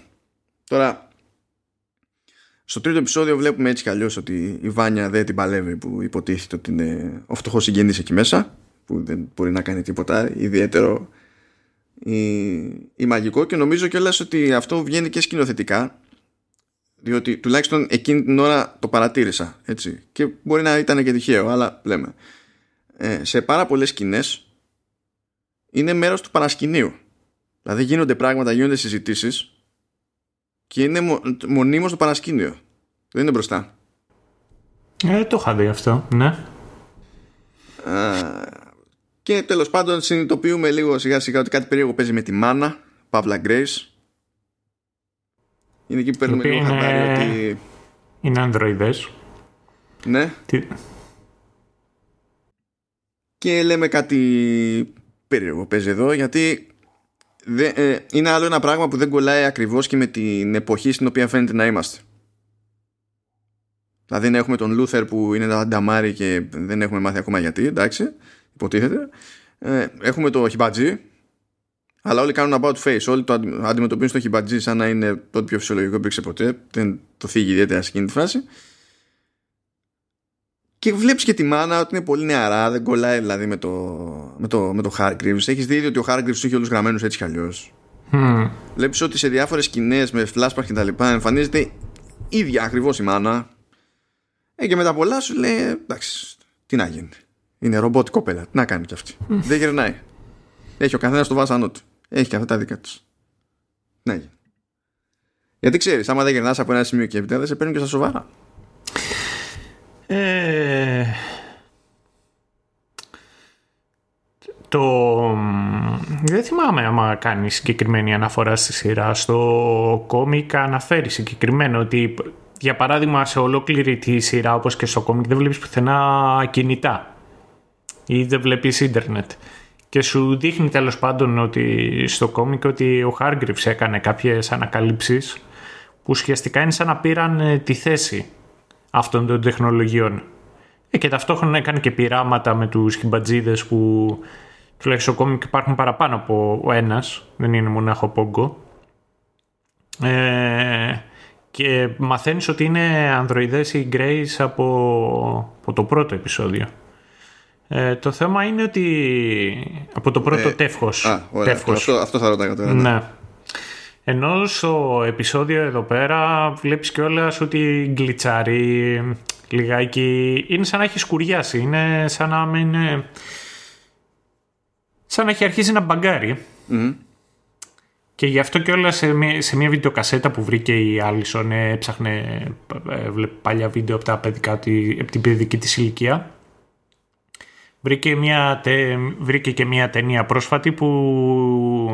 είναι η Grace, η μητέρα τους, η οποία σερβίρει τσάι στον ε, Hargreaves λίγο πριν πεθάνει. Mm-hmm. Ε, και μετά την στριμώχνουν εκεί οι υπόλοιποι, ο Λούθερ ουσιαστικά. Και εκείνη λέει ότι δεν θυμάται, δεν ξέρει τι γίνεται κτλ. Ε, στη... Και μετά το δεύτερο σκάλωμα που έχει φάει ο Λούθερ είναι και με το μονόκλι που είχε. Έχει... Έχουμε... Το μονόκλι είναι αυτό που είναι γυαλιά ουσιαστικά, που είναι όμως ο ένας φακός για το ένα μάτι. Έχουμε εμείς επίσημη λέξη γι' αυτό? Δεν την έχω ακούσει ποτέ. Ε, εγώ Μον... όσο θυμάμαι να το, να το ακούω, που για κάποιο λόγο έχω χρόνια να το ακούω στα σοβαρά. Το, θυμάμαι να το ακούω πιο μικρός. Νομίζω ότι πρόκειται για τελείως δάνειο, ότι το χρησιμοποιούμε έτσι. Α, μονόκλι. Α, όχι, λοιπόν. Βρήκα κάτι συνώνυμα. Δεν ξέρω mm. πόσο δόκιμα είναι, παιδιά. Αλλά θα προτιμήσουμε όλοι το μονόκλι, γιατί το συνώνυμο είναι μονίελος. Έλα ρε. Ασχέτως που δεν θα καταφέρω ποτέ να το πω, θα ακούγεται ωραίο. Ναι, οκ. Okay. Αυτό. Έστω ότι μάθαμε κάτι σήμερα. Και αυτός θα μπορούσε να είναι εναλλακτικός τίτλος, ο μονίελος. Ε, τέλος πάντων. Το μονόκλι το είχε τσιμπήσει ο Ντιέγκο από την Grace και δείχνει ότι και μετά ότι το πήρε από την Grace μετά την κηδεία, γιατί κανένας δεν είχε δει ποτέ το Sir Hargreaves χωρίς το μονόκλι του, και το είχε πάρει από την Grace μετά την κηδεία και το πέταξε στη θάλασσα. Ε, και εκεί παίζει λιγάκι μια κουβέντα για το αν θα πρέπει να απενεργοποιήσουν την Grace ή όχι, αν εκείνη σκότωσε το Sir Hargreaves και το τι γίνεται γενικότερα. Αρχίζουν και έχουν δράματα μέσα στην οικογένεια. Ε, απ' την άλλη έχουμε και το άνθος και ενός έρωτα, του καλύτερου έρωτα, μέσα σε αυτή τη σειρά, γιατί η Τσάτσα με το Χέιζελ πηγαίνουν στον Ντονατζάδικο, ναι, και γνωρίζουν την Άγνες. Ναι, γνωρίζουν την Ντονατσού. Την Ντονατσού. Ε, η οποία λέει ότι ο, ήταν παρόν όταν είχε γίνει η επίθεση στον Five και τα λοιπά, μπλα μπλα μπλα. Και τους λέει ότι είχε ένα τατουάζ, μια ομπρέλα. Οπότε αυτοί τα συνδέουν και σκάνε στο Umbrella Academy. Μπαίνουν μέσα, αρχίζουν εκεί και παλεύουν, μπαμπούμ. Φοράνε και τα δύο υπέροχα, τις δύο υπέροχες μάσκες τους. Πώς φάνηκαν οι μάσκες τους, by the way? Εντάξει, ξέρεις τι έγινε εκεί πέρα. Απλά κάποιος είπε δεν θα είχε πλάκα να φοράνε τέτοιες μάσκες. Έτσι είναι και στο κόμικ. Ναι, ναι, ναι, όχι για, το, για τη δημιουργία του κόμικ. Ναι, ναι, ναι, ναι, ναι, ναι. Δεν θα είχε, δε, δε φάση να φοράνε τις μάσκες. Ναι, ρε, εσύ θα είχε φάση. Οκ. Okay. Ε, εκεί μπαίνουν, είναι κάτι ολοστρόγγυλες μάσκες. Είναι μάλλον σαν αυτές τις οποίες φοράνε στη Disney, Mickey και τέτοιο. Κάτι τέτοιο, τέτοιου μεγέθους μιλάμε. Δηλαδή, ναι, ναι, ναι. Εκεί γίνεται ο χαμός. Ε, επιτίθονται λοιπόν η Τσάτσα και ο Χέιζελ στο... Ποιοι ήταν εκεί μαζεμένοι? Λούθερ, Ντιέγκο, Άλισον και η Βάνια ήταν εκεί, ναι. Και φεύγοντας απαγάγουν τον κακομοίρη τον Κλάους, ο οποίος απλά ήταν μαστουρωμένος, δεν είχε πάρει ιδέα του τι γινόταν. Και απαγάγουνε τον Κλάους. Ναι. Και έτσι φτάνουμε λίγο στο backstory του Λούθερ, που μαθαίνουμε στην ουσία αυτά που περιγράφαμε πιο πριν για το concept του, του χαρακτήρα. Βλέπουμε επίσης ότι πάνω στην όλη κόντρα εκεί μεταξύ Diego, Τσάτσα και Hazel την πληρώνει πρώην του Diego. Ο Diego έτσι κι αλλιώς χαρακτηρίζεται από μια συναισθηματική ωριμότητα στα πάντα, οπότε φανταστείτε πώς, αντιδρά, πώς αντιδρά σε όλη αυτή την εξέλιξη.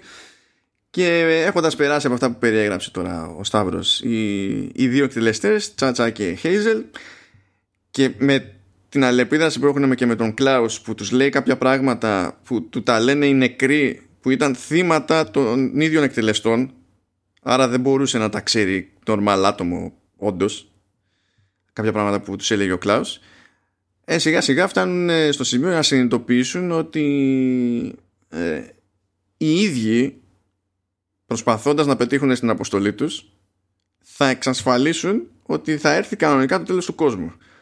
Και εκεί αρχίζουν και πίζουν λίγο, και αρχίζει και σπάει και περισσότερο ο Χέιζελ. Απ' τη μία ήταν που γνώρισε την Ντονατσού, εντάξει.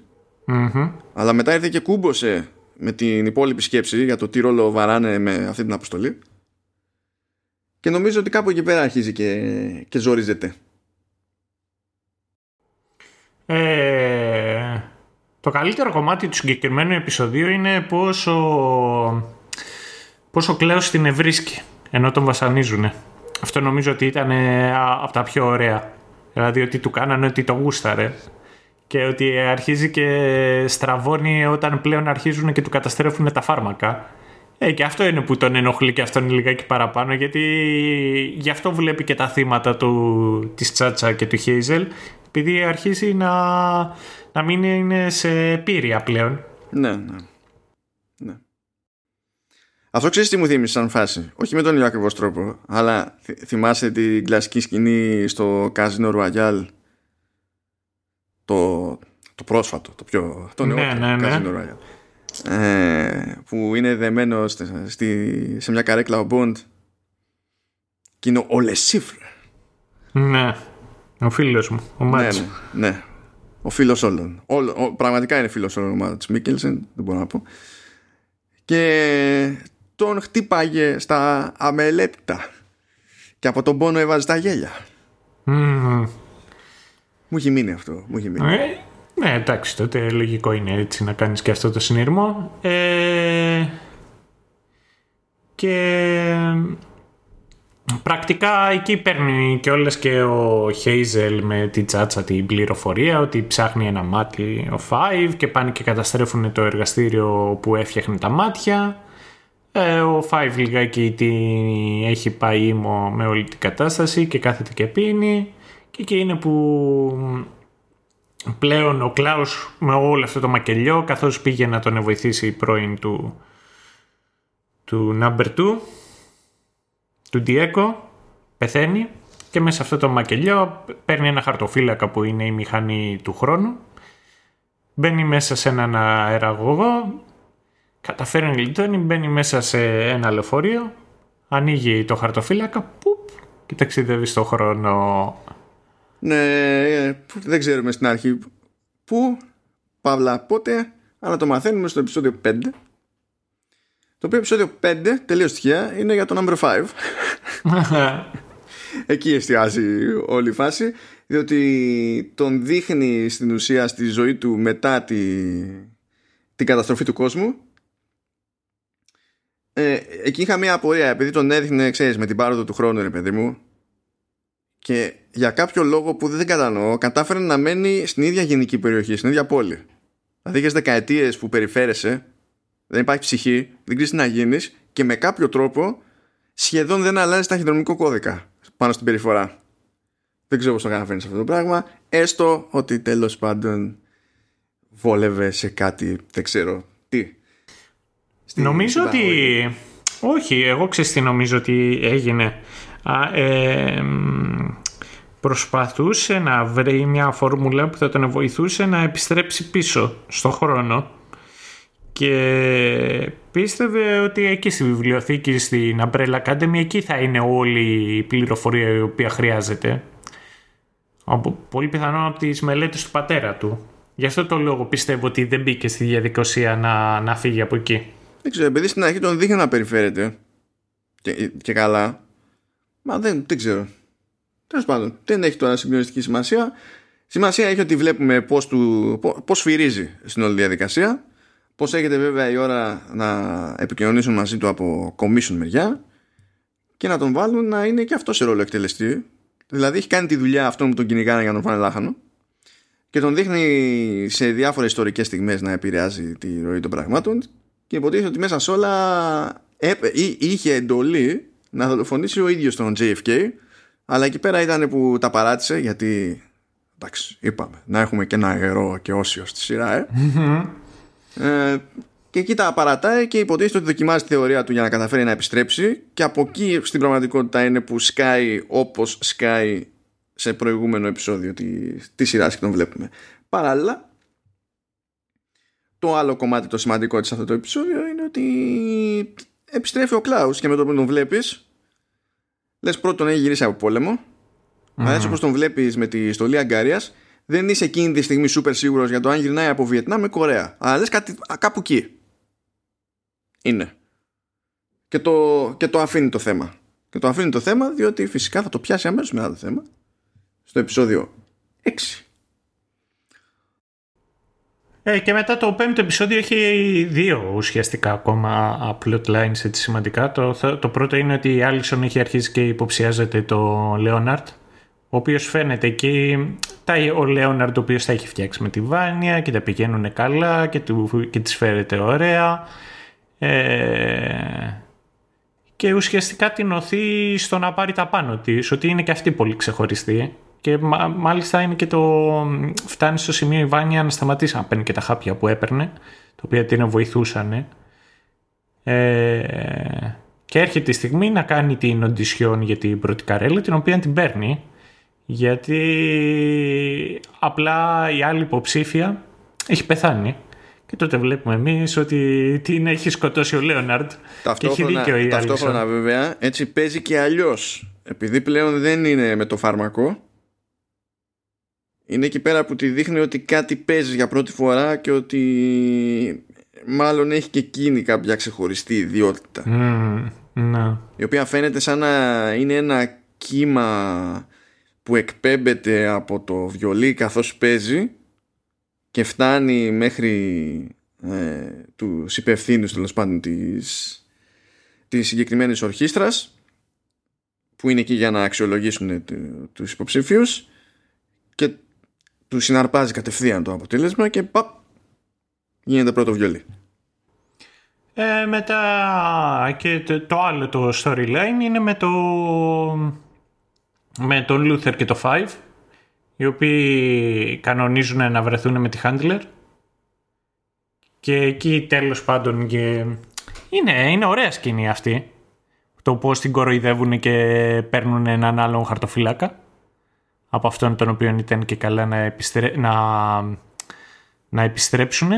Και εκεί είναι που γίνεται και σταματάει σε κάποια φάση ο χρόνος και καταλαβαίνεις ότι ο Five έχει αρχίσει να υποθέτει ότι ίσως να μην τα καταφέρει να αποτρέψει τον κόσμο. Και εκείνη του προσφέρει, και η Handler προσφέρει στο Five να επιστρέψει παλιά του δουλειά, δηλαδή να επιστρέψει πίσω στο commission. Και αυτός δέχεται με την προϋπόθεση ότι θα επιβιώσει η οικογένειά του από το Apocalypse. Τώρα φτάνουμε μετά στο έκτο επεισόδιο. Είναι, νομίζω, εκεί κάπου έκανε ψιλοκυλιά η σειρά. Δεν ξέρω αν συμφωνείς. Ε, μετά στο έκτο επεισόδιο εμένα μου φάνηκε λιγάκι ότι έκανε κοιλιά. Κάπου εκεί. Δεν ξέρω αν, ε, αν ένιωσες και εσύ το ίδιο. Βασικά ε, ε, είναι, είναι επεισόδιο που σχεδόν όλο το επεισόδιο είναι gimmick.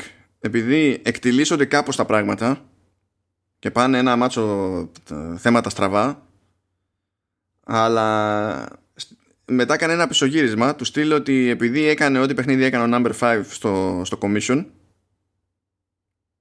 ότι στην ουσία τα γεγονότα αυτής της ημέρας δεν προλαβαίνουν να γίνουν, γιατί ξεκινάει από το πρωί και μας το δείχνει μέχρι το βράδυ και μετά επανερχόμαστε το πρωί πριν γίνει οτιδήποτε άλλο έχουμε δει ότι έγινε μετά το πρωί. Τώρα αυτό δεν ξέρω, εσύ θυμάσαι αν υπάρχει στο κόμικ? Όχι, όχι, δεν υπάρχει.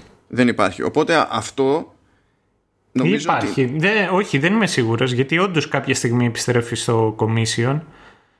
Ε, αλλά, να, αλλά δεν είμαι σίγουρος αν ε, ο, όντως συμβαίνει αυτό το συγκεκριμένο. Δεν είμαι σίγουρος, για να σου πω. Τώρα στο, στο επεισόδιο αυτό, άσχετα με το τι γίνεται στα επιμέρους, είναι που μαθαίνουμε περισσότερα για το τι έγινε με τον Κλάους, καθώς έλειπε και κατέληξε να γνωρίσει πόλεμο, παρότι μπορούμε να πούμε μια σχετική ασφάλεια ότι δεν είναι περίπτωση φαντάρου, αλλά φύτρωσε κατευθείαν στο πεδίο της μάχης, δεν υπήρχε καμία εναλλακτική, οπότε το έζησε όλο, γύρισε με, το, με τα απαραίτητα ψυχολογικά τραύματα, τα οποία ε, είναι τουλάχιστον διπλάσια από το αναμενόμενο, με το σκεπτικό ότι εκεί πέρα ε, γνώρισε και ρωτήθηκε έναν άλλο φαντάρο, τον David, και, το, και τον είδε να σκοτώνεται στο πεδίο της μάχης, οπότε ήταν που ήταν, ε, από έγινε, δηλαδή παραέπαιξε το, το μυαλό του Κλάους σε αυτή τη, mm. με αυτή την εξέλιξη. Και ταυτόχρονα βέβαια αυτό το γεγονός άρχισε να τον βάζει και σε ένα άλλο λίγο σκεπτικό για το τι γίνεται με τις δυνάμεις που έχει. Αν έχουν νόημα, αν δεν έχουν νόημα, αν πρέπει να προσπαθήσει ε, να τις χρησιμοποιήσει ώστε να μπορέσει να, εξ, να επικοινωνήσει ξανά με τον David, αν δεν πρέπει να τις χρησιμοποιήσει για να μην χρειαστεί ποτέ να, ξανά να έρθει μούρι με μούρι με τον David, γιατί δεν θα το άντεχε και τα λοιπά. Και το και άλλο βασικό βέβαια είναι ότι μαθαίνουμε για τον Λέοναρντ Peabody ότι είναι mm. ο Harold Jenkins, που φυσικά έτσι κι αλλιώς φαινόταν, είπαμε, η φάτσα serial killer. Ο άνθρωπος φαίνονταν ότι κάτι, κάτι παίζει εκεί πέρα, έπαιξε problem. Και συνειδητοποιούμε σιγά σιγά γιατί έπαιζε πρόβλημα, διότι προχωρώντας στην πραγματικότητα βλέπουμε ότι ο Χάρολντ Τζένκινς είχε σκάλαμα με The Umbrella Academy μεγαλώνοντας. Κάτι που φαίνεται στο αμέσως επόμενο επεισόδιο, το, το έβδομο. Ε, γιατί ήταν πεπισμένος τέλος πάντων, ή τουλάχιστον πεπισμένος. Είχε την ελπίδα να είναι και εκείνος ένα από τα παιδιά αυτά με τις ξεχωριστές ιδιότητες. Το συνδέει αυτό με...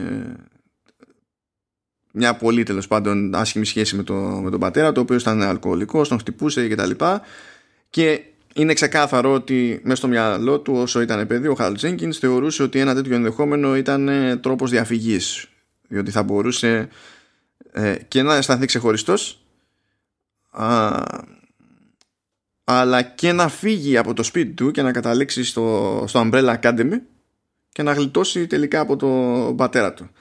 Έρχεται μούρι με μούρι εκεί με τον Hargreaves. Ο Hargreaves, εντάξει, να το πούμε, να το πω όσο πιο όμορφα γίνεται. Στην ουσία του ρίχνει σκατό. Δηλαδή, πού πας? Αυτό, ναι. My dear Normie, φύγε από εδώ πέρα. Και γυρίζει αυτό από την ανάποδη, από εκεί που είχε ένα πέραντο θαυμασμό για Umbrella Academy. Το, το κάνει ένα κλικ ο, ο Harold και γυρνάει σε μίσος, που κάπως έτσι εξηγεί τις μέχρι τότε κινήσεις του στο υπόλοιπο story, γιατί προσεγγίζει το, την οικογένεια αυτή, γιατί φαίνεται να σπρώχνει τη Βάνια προς κάποια κατεύθυνση και τα λοιπά και τα λοιπά. Ε, το θέμα είναι ότι τι άλλο γίνεται στο συγκεκριμένο επεισόδιο. Α, ναι, ο Λούθερ ε, μαθαίνει ότι η αποστολή του στο φεγγάρι και όλα αυτά τα χρόνια που ήταν στο φεγγάρι ήταν άσκοπα. Δεν τον είχε στείλει ο πατέρας του για κανένα λόγο. Απλά όταν ήταν μικρός είχε πει: ξέρεις κάτι, θέλω να πάω στο φεγγάρι. Και του λέει ο πατέρας: ναι, πήγαινε. Έχεις μια πολύ σημαντική αποστολή και δεν του είχε δώσει ουσιαστικά καμία. Και όσο να είναι, αυτό το κρατάει ο Λούθερ στο επεισόδιο. Ε, και εκεί κάθεται και ο Λούθερ με την Άλισον, ε, ανοίγεται ο ένας τον άλλον και λένε για τα συναισθήματα τα οποία έχουν μεταξύ τους. Και επίσης βλέπει και η Βάνια το, σημειωμα, το σημειωματάριο του πατέρα της, το οποίο είχε βρει ο Λέοναρτ.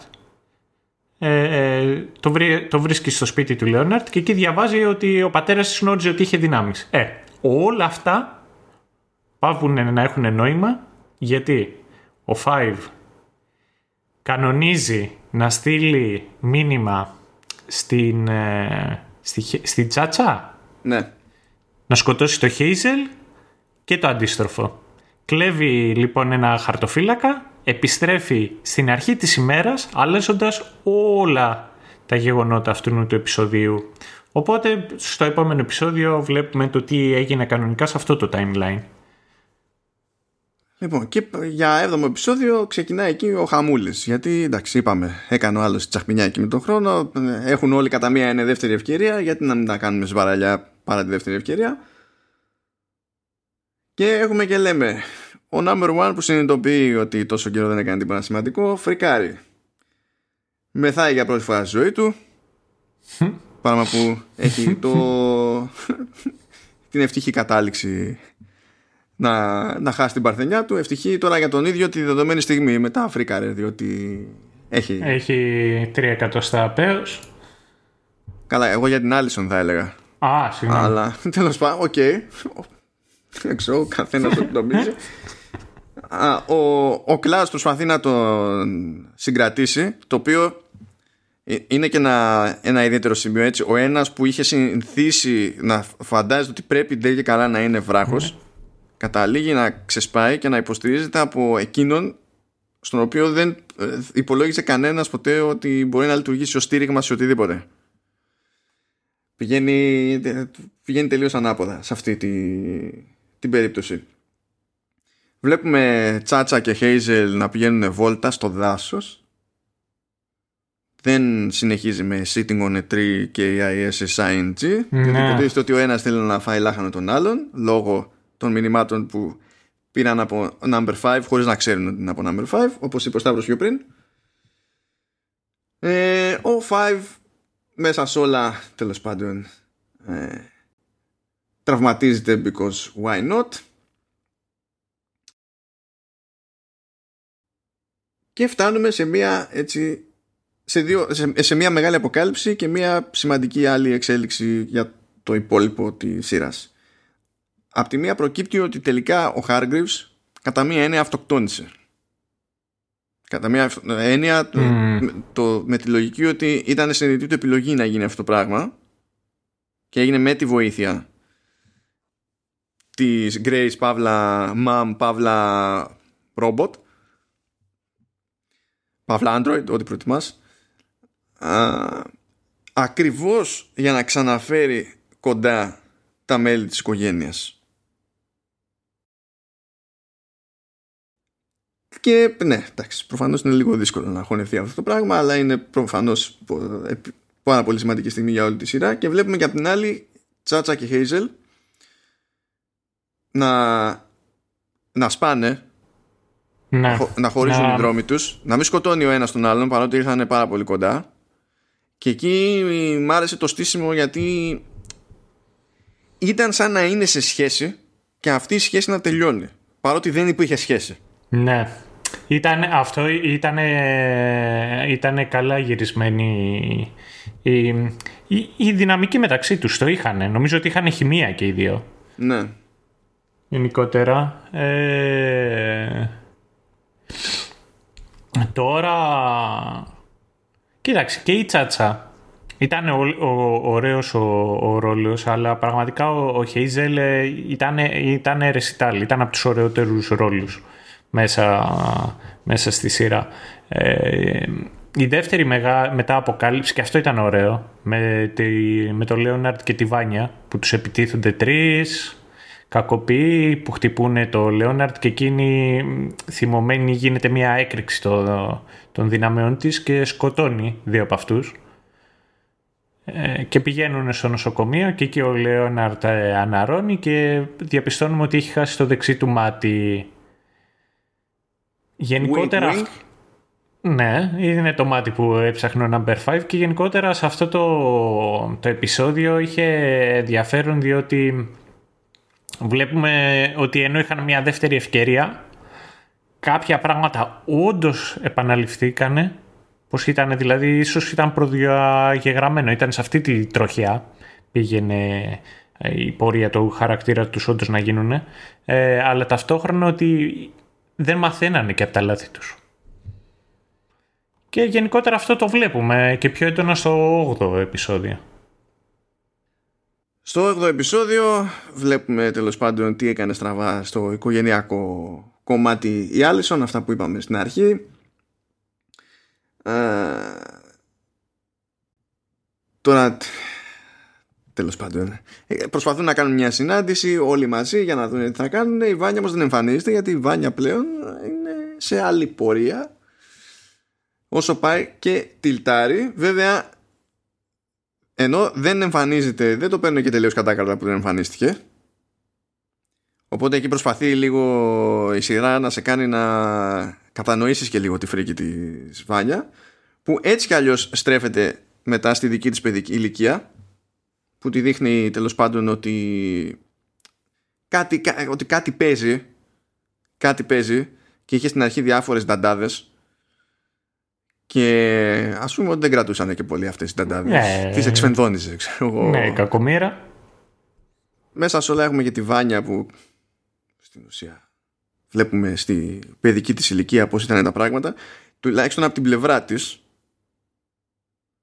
που έβλεπε ότι δεν έχει κάτι ξεχωριστό όσο τα υπόλοιπα θετά της αδέλφια, και, και ζήλευε, ζοριζότανε, δεν γούσταρε, το είχε άχτη, ρε παιδί μου, αυτό το, το πράγμα. Και έτσι κάπως αρχίζει, εδώ έχουμε δει ό,τι έχουμε δει τέλος πάντων στην αλληλεπίδραση με τον Χάρολτ και τα λοιπά. Κατά μία έννοια κάπως ξεκινάει αφηγηματικά, δηλαδή η κορύφωση στο, στο story της Βάνια, που βλέπουμε ότι έχει ξεκάθαρα αποθυμένο, και δεν είναι αποθυμένο που προέκυψε από ένα σημείο και έπειτα. Δεν έχει να κάνει με το είχε, δεν είχε ψυχολογικά και, και τα λοιπά. Ήταν κάτι σταθερό που είχε από μικρή, και στην ουσία με τη φαρμακευτική αγωγή καταπιεζόταν. Αυτό δεν, δεν ξέσπασε ποτέ πουθενά. Απλά μαζευόταν, μαζευόταν, μαζευόταν, μαζευόταν. Και τι κάνει μια μια στα κεραμίδια, θα γίνει μετά χαμούλης. Και ο οποίος χαμούλης, έτσι, παίρνει φόρα στο τέλος του επεισοδίου αυτού, διότι υποτίθεται ότι η Άλισον, που έχει αφιερώσει χρόνο και κόπο στο να προσπαθεί να καταλάβει τι ρολοβαρέα ο Λέοναρντ, Παύλα, Χάρολτ, Παύλα, ό,τι να είναι, ε, προσπαθεί να φτάσει τη, στη Βάνια, να της πει να τον αφήσει στην άκρη και τα λοιπά και τα λοιπά και τα λοιπά, και έρχονται σε αντιπαράθεση, αρχίζει και φορτώνει πάρα πολύ η Βάνια, προσπαθεί να παρέμβει η, η Άλισον, βλέπει και η Άλισον ότι ξεφεύγει η κατάσταση με τη, με τη Βάνια, και έχει τη φαϊνή ιδέα, επειδή δεν μπορεί να σκεφτεί πώς, μπορεί, πώς αλλιώς μπορεί να ελέγξει τέλος πάντων όλη η κατάσταση, να ξεστομίσει την αρχή της φράσης I heard a rumor, που ξέρει η Βάνια ακριβώς τι σημαίνει αυτό το πράγμα, και κάνει μία παπ με το στυλιάρι του βιολίου και της κόβει το λαιμό μαζί και τις φωνητικές χορδές. Και σοκάρεται και η ίδια, σοκάρεται και η Άλισον, σοκάρονται και όσοι βρίσκουν την Άλισον. Ο Λέοναρντ όμως καλά το πήρε. Νομίζω το ευχαριστήθηκε. Ο Λέοναρντ το, το ευχαριστήθηκε. Αλλά εντάξει. Εντάξει, δεν δε κράτησε πολύ, γιατί ναι. αμέσως στο επόμενο επεισόδιο την πήγε σπίτι του όπου είχε τρελαθεί από τη χαρά του. Ε, αλλά για κακή του τύχη η Βάνια ανακαλύπτει το ημερολόγιο του Ρέτζιναλτ και, συ, και συνειδητοποιεί ότι ο ίδιος την χειραγωγούσε, όπως είχε κάνει και η οικογένειά της πιο πριν. Οπότε παπ, όταν when it rains it pours. Τον παίρνουν και αυτόν τα σκάγια και τον σκοτώνει. Ναι, γιατί ξεκίνησε και μια έτσι διαφωνία εκεί πέρα και σε κάποια φάση την λέει ordinary. Ναι. Και καρατλιτάρει και τον λιώνει. Και εκεί είναι που νομίζω εκεί πάνω από τον λιώνει που λέει not me, not me. Ναι. Εκεί είναι που η, η μόνη φορά που συνειδητοποιεί το ότι το, μάλλον το παραξεφτύλισε ο, ο Λέοναρντ Παύλα Χάρολντ με αυτή την ιστορία, όλο, όλο μπέρδεμα. Το θέμα είναι ότι ε, εκείνη την ώρα οι υπόλοιποι λιγάκι το έχουν πάρει πάνω τους, γιατί θεωρούσαν ότι με το... βρίσκουν τέλος πάντων το, το πτώμα του Λέοναρντ και το παίρνουν πάνω τους, γιατί ο Five λέει ότι αφού πέθανε ο Χάρολντ Τζέκινς, ο, ο Λέοναρντ Πιπόντι, έχει τελειώσει ουσιαστικά η πιθανότητα για να γίνει η αποκάλυψη και ηρεμούνε. Ε, όμως δεν είναι έτσι η κατάσταση, γιατί η Άλισον συνέρχεται και αποκαλύπτει στους υπόλοιπους, γράφοντας εκεί σε ένα τετραδιάκι γιατί δεν μπορεί να μιλήσει, ότι η Βάνια έχει δύναμη, ότι έχει δυνάμεις. Ε, η Βάνια επιστρέφει στο σπίτι, ο Λούθερ εκεί την παίρνει μια αγκαλίτσα, την εσφίγγει λιγάκι παραπάνω μέχρι που την αφήνει ανέστητη και την βάζει μετά σε μια αίθουσα, την φυλακίζει ουσιαστικά, οι άλλοι φωνάζουν, διαμαρτύρονται, αλλά ο Λούθερ θεωρεί ότι αυτή είναι η λύση. Δεν κρατάει και αυτό πολύ, γιατί η Βάνια απλά πηγαίνει ολήν και καταστρέφει το δωμάτιο και μαζί και το αρχοντικό, και έτσι φτάνουμε στο τελευταίο, το δέκατο επεισόδιο.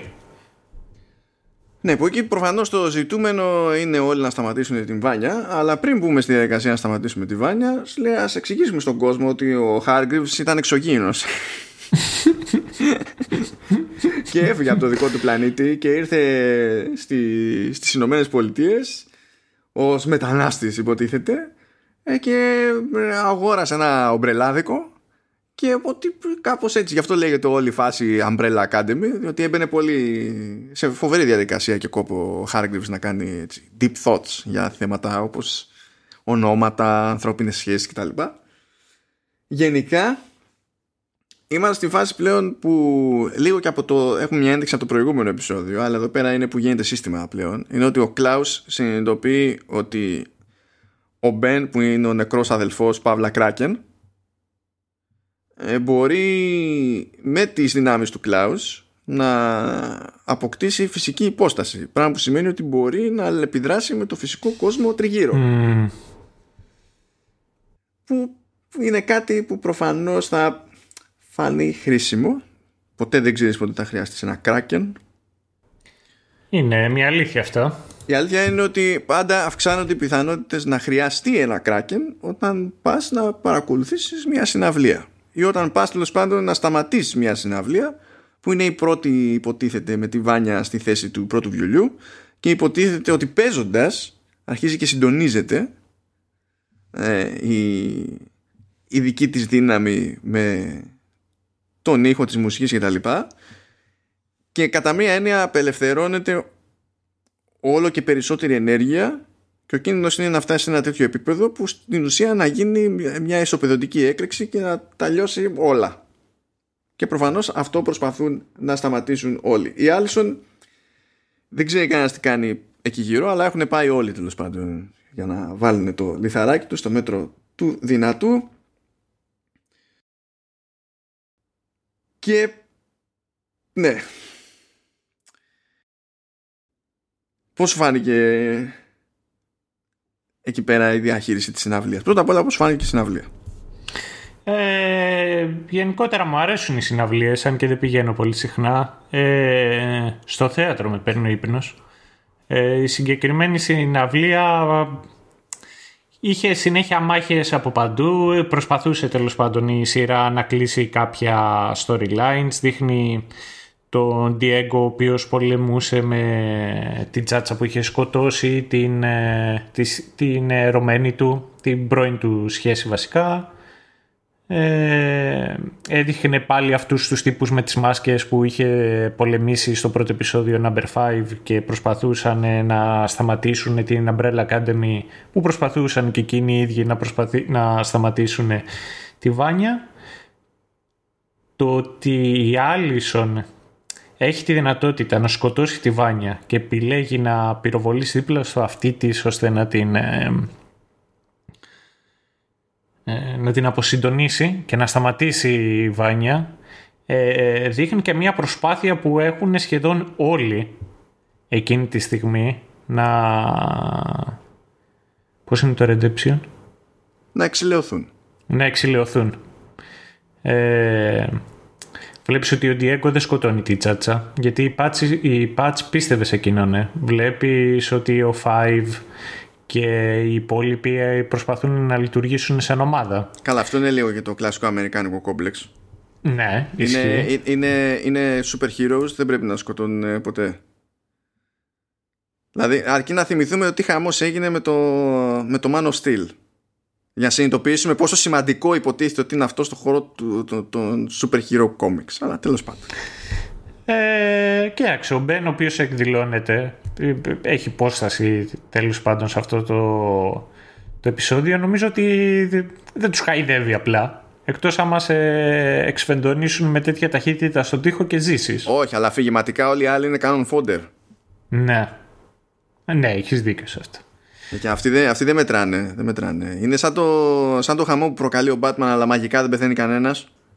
Εκτός από το Batman v Superman. Είχα πάει εκεί με ένα φίλο μου και βλέπαμε την ταινία και καθώς καθόμασταν προς τα εκεί, ε, έβλεπες εκεί τον Ben Affleck, τους πετούσε, τους εξφενδώνιζε παντού, εκρήξεις το ένα και το άλλο. Ε, και γυρνάει ο άλλος και μου λέει, μα καλά, ο Batman σκοτώνει. Ε, και εκείνη την ώρα κάτι πυροβολάει ένα φορτηγό και απλά καίγονται τα πάντα σε απόσταση χιλιόμετρων. Και λέω, ναι, αυτός ο Batman σκοτώνει. ε, η Άλισον όμως δεν σκοτώνει.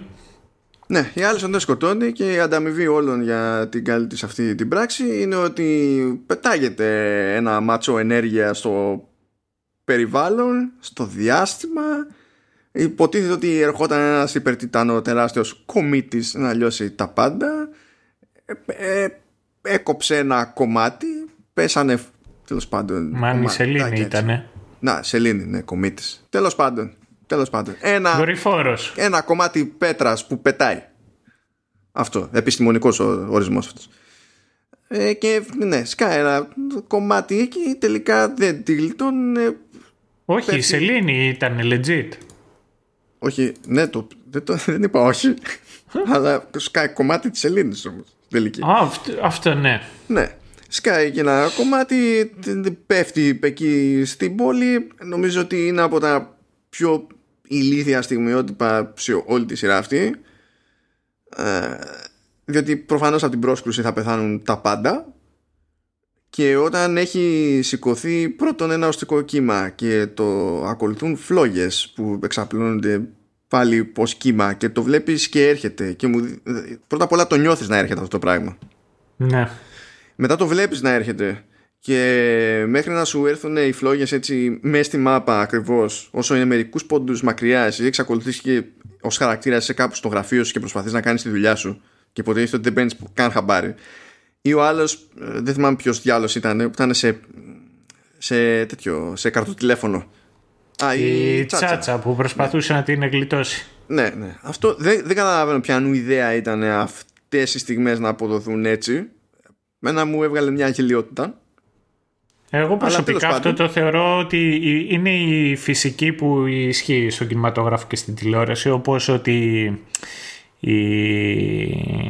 πώς σου λένε, οι σιγαστήρες δεν κάνουν θόρυβο, άμα πυροβολήσεις μέσα από ένα μαξιλάρι δεν κάνουν θόρυβο, αν πετάξει ένα τσιγάρο στη βενζίνη, αν πυροβολήσεις πολλές φορές ένα μάξι ότι θα εκραγεί.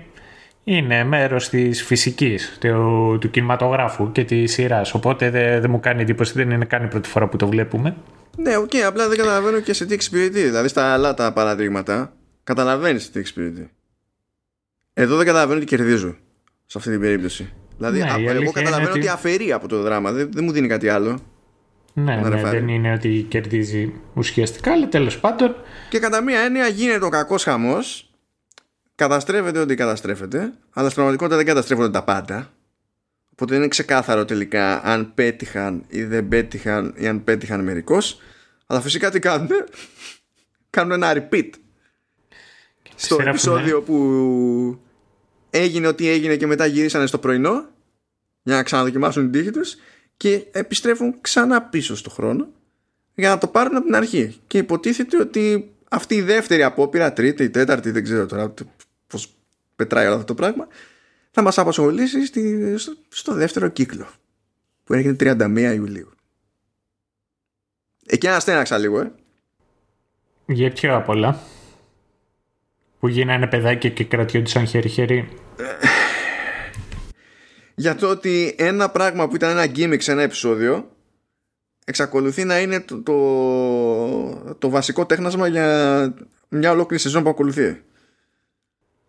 Ε,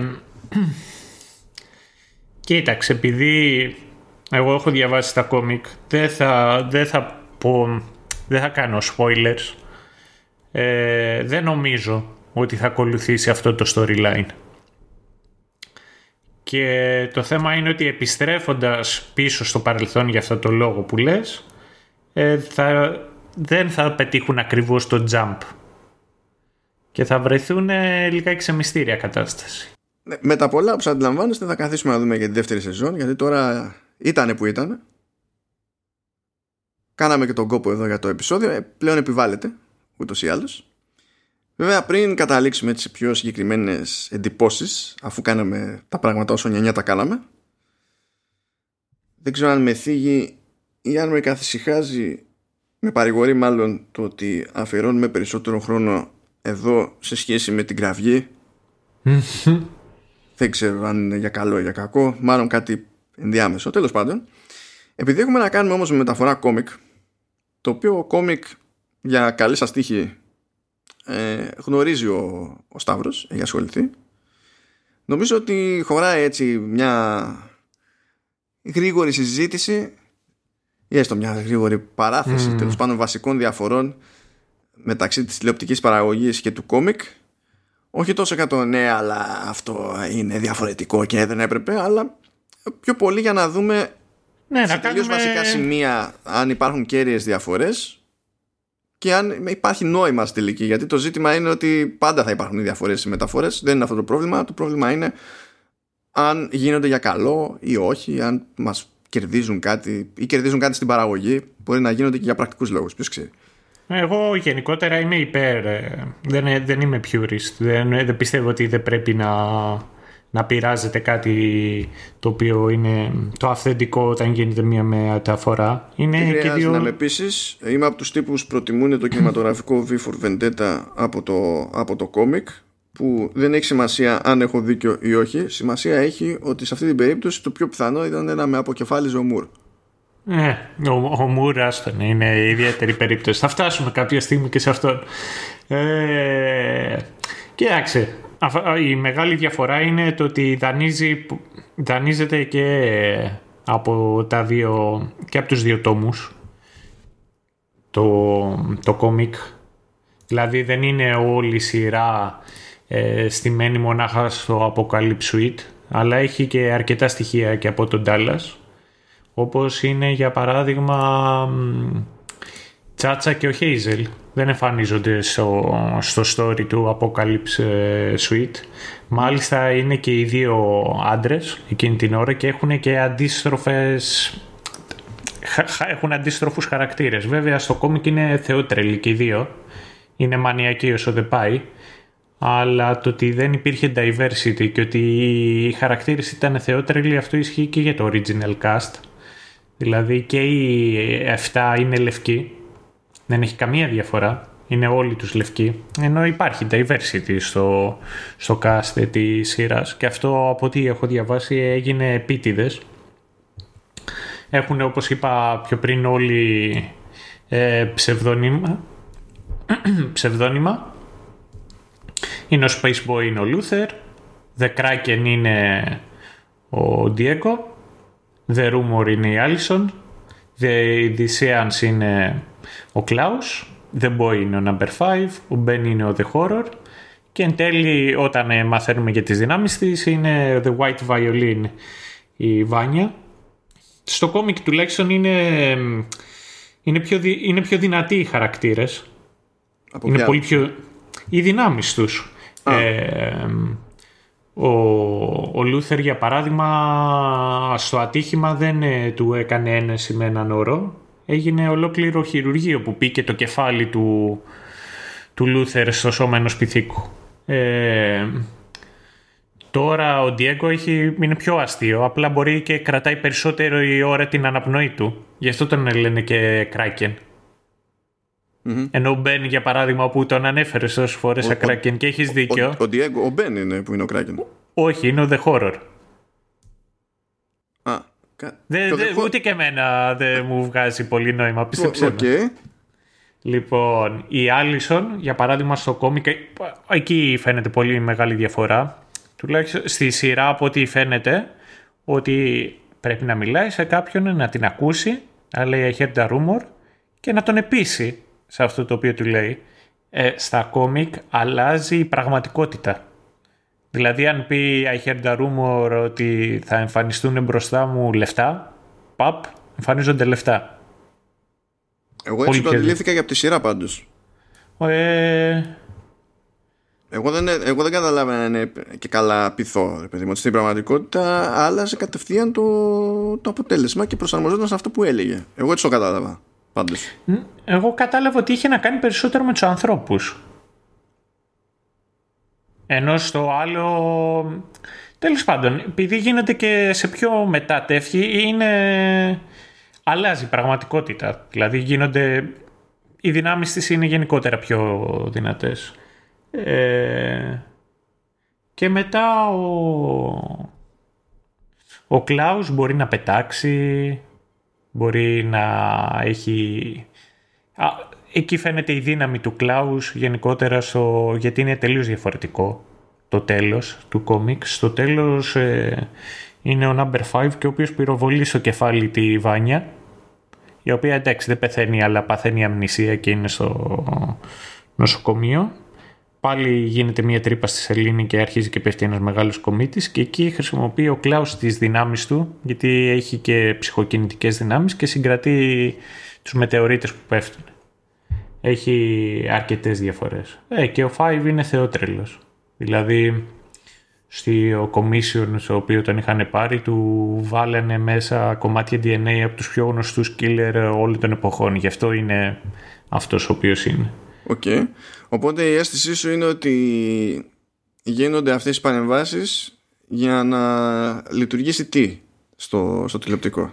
Ε, σίγουρα να γίνει πιο σύγχρονο και δεν το λέω μονάχα για το ότι δεν είναι όλοι λευκοί, αλλά διότι είναι λιγάκι και είναι πιο edgy, είναι πιο...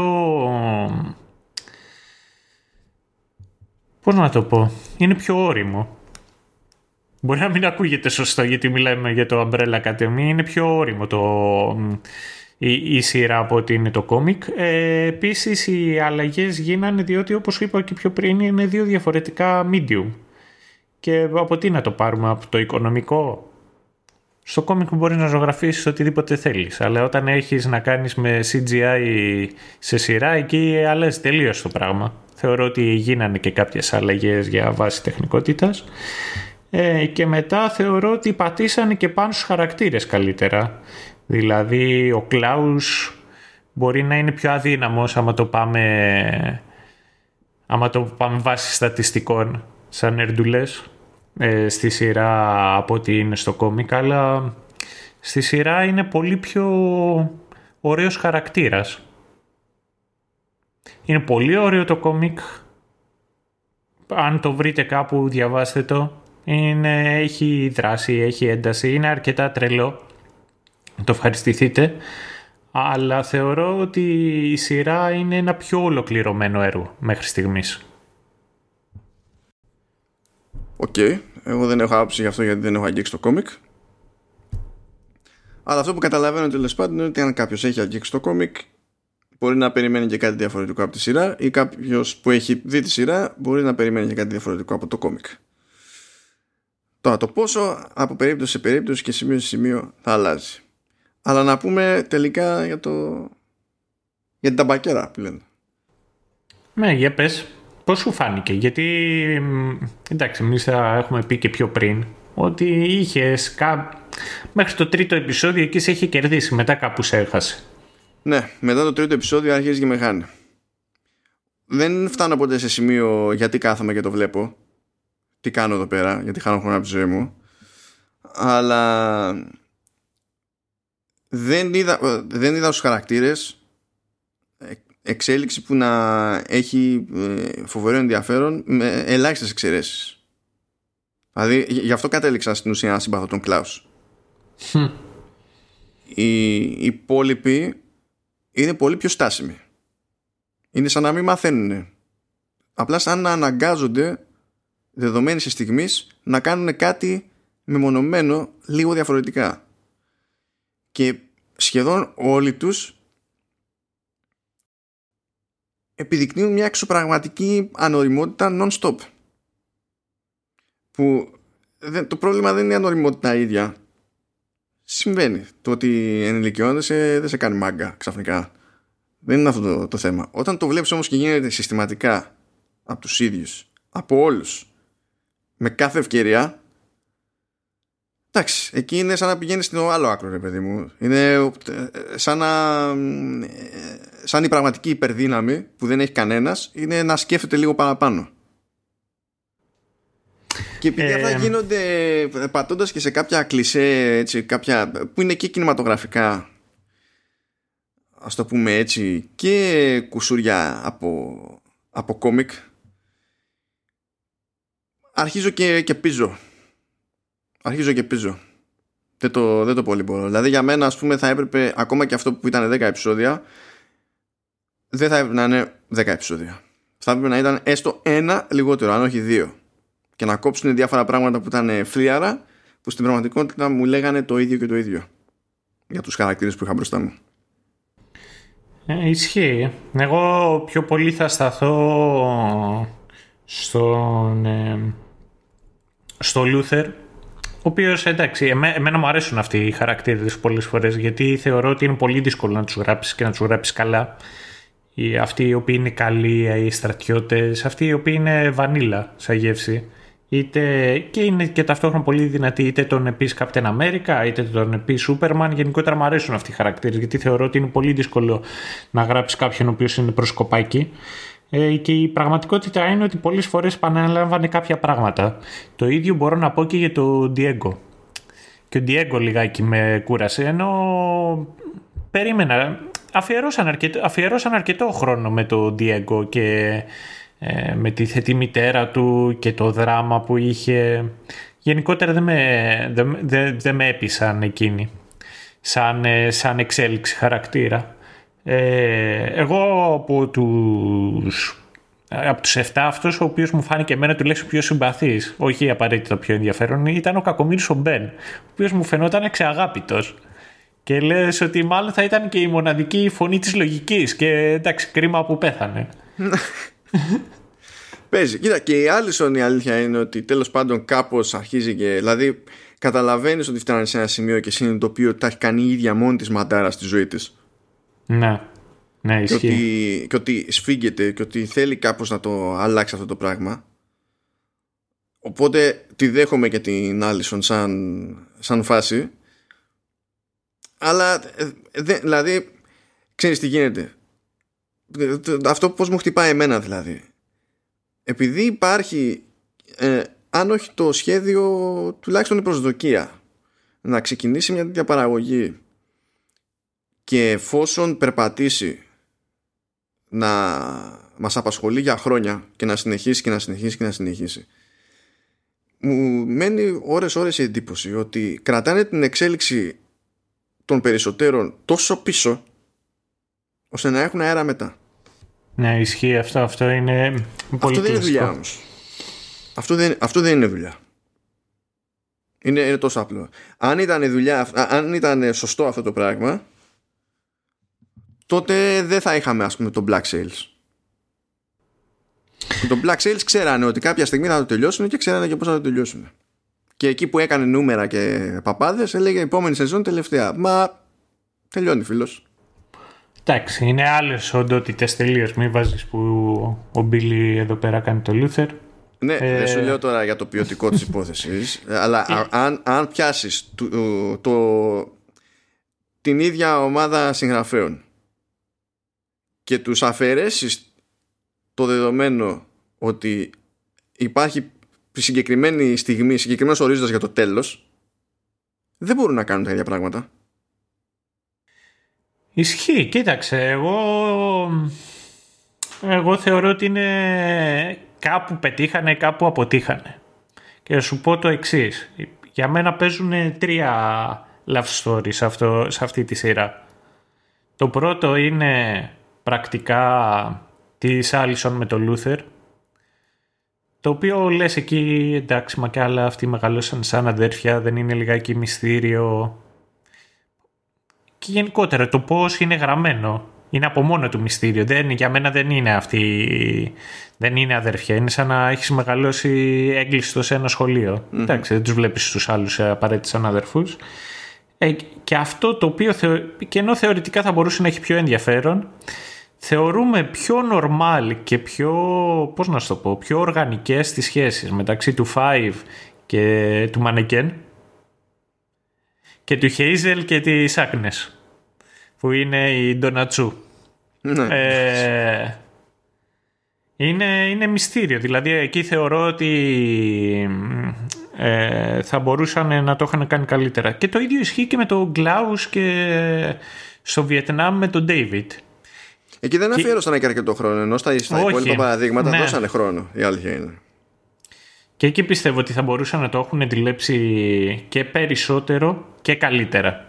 Γιατί ενώ στην αρχή είναι ο Κλάους ο οποίος λέει, μιλάει, μοιράζεται τον πόνο του και λέει κάποια πράγματα. Ε, μετά δεν είναι η ίδια η σχέση η οποία ζόρισε. Είναι το ότι ήταν το filler λιγάκι με το τι σημαίνει το να είσαι ε, πώς λένε, βετεράνος του πολέμου και τα λοιπά. Αλλά εντάξει ε, και αυτό είναι κλασική Αμερικανιά, έτσι? Ναι. Ότι πο, πόλεμος, βετεράνος. Τώρα θα είναι, θα είναι σαν να ξεκινάει αφιέρωμα σε πι τι ες ντι. Ε, επίσης εγώ θεωρώ ότι έχει να κάνει, εγώ το έβλεπα και τουλάχιστον έτσι εγώ το είχα αντιληφθεί από τα κόμικ, το οποίο περνάει απαραίτητα α, α, α, αυτή η σκέψη τέλος πάντων και στη σειρά έχει να κάνει πολύ και το πώς έβλεπε και ο ίδιος ο δημιουργός ο Gerard Way τον εαυτό του και τον κόσμο, πώς τον αντιλαμβανόταν ενώ ήταν ε, στο, στο group, στο My Chemical Romance, και έχει να κάνει κιόλας, ασχολείται με θέματα όπως για παράδειγμα η, η υπερβολική δόση που έχουν τα παιδιά ε, στους παπαράτσι και στη δημοσιότητα, στην προσωπική τους ζωή. Το δείχνει μέσα στη σειρά το πόσο δύσκολο ήταν να μεγαλώσεις με αυτόν τον τρόπο, ε, το πώς ουσιαστικά είναι μια οικογένεια που δεν έχουν δεσμούς αίματος και ταυτόχρονα προσπαθούν να λειτουργήσουν πολύ παρόμοια με το πώς είναι να είσαι σε μια μπάντα, είσαι σε μια ομάδα στην οποία θα πρέπει να εργαστείς. Έχει κάποια στοιχεία τα οποία θεωρώ το ότι αν έχεις κατά νου το υπόβαθρο του δημιουργού και το κοινό για το οποίο απευθύνεται το συγκεκριμένο προϊόν, αρχίζει η σειρά και βγάζει νόημα, τουλάχιστον στα πιο ασχημά της, στα κομμάτια τα οποία κουράζει. Αλλά εγώ κατά μέσες άκρες μου άρεσε η σειρά. Μου, μου, οι ερμηνείες ήταν καλές και του Κλάους ήταν πολύ ωραίες ερμηνείες. Είπαμε και του πέντε, του, ναι, του, του πέντε ήταν πολύ ωραίες ερμηνείες και μετά εγώ εκεί, θέλω, εκεί θα σταθώ. Μου άρεσε πολύ που υπήρχε ε, πολύ προσοχή στη λεπτομέρεια. Είναι κάτι το οποίο εμένα μου αρέσει πολύ όταν γίνεται σε μια σειρά. Όπως για παράδειγμα ε, που λέει η Grey στην Νεβάνια. Δεν θυμάμαι σε ποιο επεισόδιο κάθεται και το λέει ότι όταν εξαφανίστηκε ο Five, από εκεί και πέρα η Βάνια έφτιαχνε το αγαπημένο σάντουιτς του Five και το άφηνε στο τραπέζι μήπως χρειαστεί να το πάρει. Ε, με το που επιστρέφει ο Five πάει και φτιάχνει πίνα μπάτα και μάλιστα με λέω σάντουιτς. Μην το λες έτσι, μην το λες έτσι. Πώς? Έχω Αυστραλέζους, πίνα μπάτα. Ναι, επειδή ξέρω γιατί το κάνεις, γι' αυτό το λέω, μη μου το κάνεις. Ή για παράδειγμα το... είναι αμπρέλα, οκ, okay, mm. η ομάδα. Και α, ε, το μότο είναι, τέλος πάντων, ούτ μάλους πλουβία. Πάει να πει ότι το κακό βρέχει. Όταν ε, το κακό βρέχει, ε, mm-hmm. με τι προστατεύεσαι? Με μία ομπρέλα. Ε, όταν η, η Βάνια βλέπουμε ότι αρχίζει και εκδηλώνει τις δυνάμεις της, σε όλες τις σκηνές έχει να κάνει με βροχή. Όταν μαθαίνει στο πρώτο επεισόδιο ότι πεθαίνει ο Χάργκριβς, βρέχει. Μετά με τις λάμπες οι οποίες λυγίζουν, βρέχει. Ναι, γιατί ε, εκείνη τη στιγμή φαίνεται να επηρεάζει την πραγματικότητα και τον καιρό. Mm. Η ίδια δηλαδή, όταν αρχίζει και στραβώνει. Το είναι, γιατί το θυμάμαι και εγώ ότι είναι σε όλες τις σκηνές ότι πηγαίνει κάπως mm. έτσι. Ή για παράδειγμα αυτό, ότι ο Κλάους, ότι όσο είναι μαστουρωμένος, βλέπει ότι όσο περισσότερο μαστουρωμένος είναι, τόσο πιο μακριά φαίνεται ο Μπεν. Στα πρώτα επεισόδια φοράει κουκούλα μέχρι χαμηλά και όσο προχωράει και όσο σταματάει το, τα ναρκωτικά και το αλκοόλ, τόσο πιο, πιο εύκολα αρχίζεις και βλέπεις τον Μπεν. Δηλαδή φεύγει η κουκούλα, αρχίζεις και βλέπεις μετά το πρόσωπό του πιο καθαρό. Μ' αρέσουν πολύ αυτές οι λεπτομέρειες και η τελευταία λεπτομέρεια η οποία δε, το, την πέτυχα αυτό στο Reddit. Δε, αυτό δεν το είχα παρατηρήσει εγώ, γιατί πού να το παρατηρήσεις. Στο δωμάτιο του Number πέντε η ταπετσαρία δείχνει σε κάποια στιγμή ένα παιδί να σέρνει ένα καρότσι που μέσα έχει ένα σπασμένο μανεκέν. Α, που έτσι ήταν, έτσι είναι, είναι από τη σκηνή στο ναι. μέλλον του, τέλος πάντων. Και λες, αυτό μου αρέσει για τους δημιουργούς. Γιατί λες, ρε φίλε, αυτό θα, θα, θα τύχει ένας βλαμμένος να το δει. Έτσι είναι το, πλέον το διαδίκτυο. Είμαστε, είμαστε διακόσιες χιλιάδες άνθρωποι, θα ψάξουμε εκεί online, θα δούμε τα πάντα καρέ καρέ. Ένας αν το δει και ρίξει την υποψία, ξέρεις κάτι, νομίζω ότι είδα αυτό, αμέσως έχει απλωθεί προς τα έξω. Και μπαίνουν στη διαδικασία να το κάνουν. Μπορεί να το κάνουν για τους φανατικούς, όπως, όπως είπα πιο πριν. Μπορεί να το κάνουν και για τους ίδιους τους ηθοποιούς μέσα. Μπορεί να το κάνουν και για τον ίδιο τους τον εαυτό. Εγώ Εμένα γενικότερα αυτό μου αρέσει. Mm. Γιατί εκείνη τη στιγμή έχεις ένα περιθώριο, τέλος πάντων, να διαλέξεις πώς θα στήσεις ένα σκηνικό. Γιατί πάνω απ' όλα είναι ένα σκηνικό. Έτσι. Ε, αν δεν συμμετέχει ενεργά σε μια σκηνή, ώστε να προβληθεί το ίδιο το σκηνικό και ακριβώς το τι περιλαμβάνει αυτό το σκηνικό, τότε όλο το υπόλοιπο είναι για την αίσθηση. Και ακριβώς στις ίδιες περιπτώσεις είναι που έχεις το περιθώριο να κάνεις καμιά καφρίλα που mm. λες τώρα ποιος θα πάρει χαμπάρι, αλλά και να πάρει χαμπάρι και τι έγινε. Γιατί εντάξει, δουλειά είναι και αυτή, θέλει άλλος να μην βαριέται, φίλε. Λέω να κάνω μια τσαχπινιά και θα το ξέρω εγώ. Γιατί, γιατί έτσι μπορούμε. Συμβαίνει αυτό γενικά και σε κινηματογράφο και σε, και σε σειρές και σε, σε video games, να δεις τι γίνεται. Ναι. Ακόμη περισσότερο που καίγονται εκεί. Ο άλλος φτιάχνει ένα επίπεδο για τέσσερα χρόνια και σου λέει τώρα δεις τι θα γίνει με easter eggs και ας θα καταλάβω μόνο εγώ. Ε, εγώ έχω μια δυναμία πάντως στη συγκεκριμένη περίπτωση πώς να το πω, να πούμε ότι δεν είναι τόσο η φωτογραφία ίδια. Η, φω... η φωτογραφία δεν με συγκλώνησε. Δηλαδή είναι εντάξει, καλοφωτισμένο, καλογυρισμένο κτλ. Αλλά εκεί που έχω θέμα εγώ σαν άτομο, ρε παιδί μου, είναι το, ας το πούμε έτσι, πιο παλαιομοδίτικο σπιτικό με, με ξύλο. Πραγματικά αυτό δεν είναι σοβαρό σημείο κριτικής για οτιδήποτε. Ναι, απλά ναι, ναι, άμα ναι. εμφανιστεί οτιδήποτε τέτοιο, εγώ χάρη. Έχω, έχω ζήτημα. Το λέω ξεκάθαρα. Δηλαδή έχω παίζει πρόβλημα. Πέρα για πέρα. Ένας λόγος δηλαδή που συνέχιζα ακόμη και όταν με ενοχλούσαν κάποια πράγματα να βλέπω τη σειρά, ήταν και αυτή έτσι, η σχετική μου ντύλα που παίζει, που έτσι κι αλλιώς είναι του χαρακτήρας μου.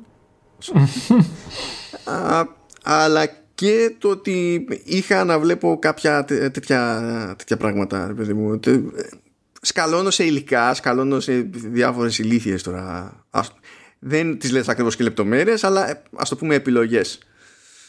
Οι, οι συνθήκες. Γιατί κατά τα άλλα εγώ δεν έμεινα το ίδιο ευχαριστημένος. Δεν ξέρω που θα πάει μετά, θα το δω, διότι όπως ξέρεις καλύτερα από οποιονδήποτε μας ακούει αυτή τη στιγμή, άπαξ και ξεκινήσω σειρά, ναι. ακόμα και να βρίζω ό,τι υπάρχει πρόχειρο, θα συνεχίσω να τη δω μέχρι τέλους, διότι παίζει σκάλωμα. Είναι μην το ξεκινήσω. Εγώ προτιμώ να σπάω τις αλυσίδες σε τέτοια θέματα. Ε, κάποια στιγμή δεν, δεν, δεν θα προχωρήσει. ε, Κοίταξε, εγώ ότι περιμένω την επόμενη σεζόν.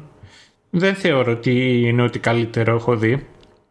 Από τις τρεις σειρές τις οποίες ανέφερα στην αρχή, το Umbrella Academy, το The Boys και το Watchmen, αυτό το οποίο θεωρώ ότι ποιοτικά είναι το κατώτερο είναι το Umbrella Academy. Παρ' όλα αυτά θεωρώ ότι στέκεται, μια... στέκεται καλά και έχει τις δυνατότητες.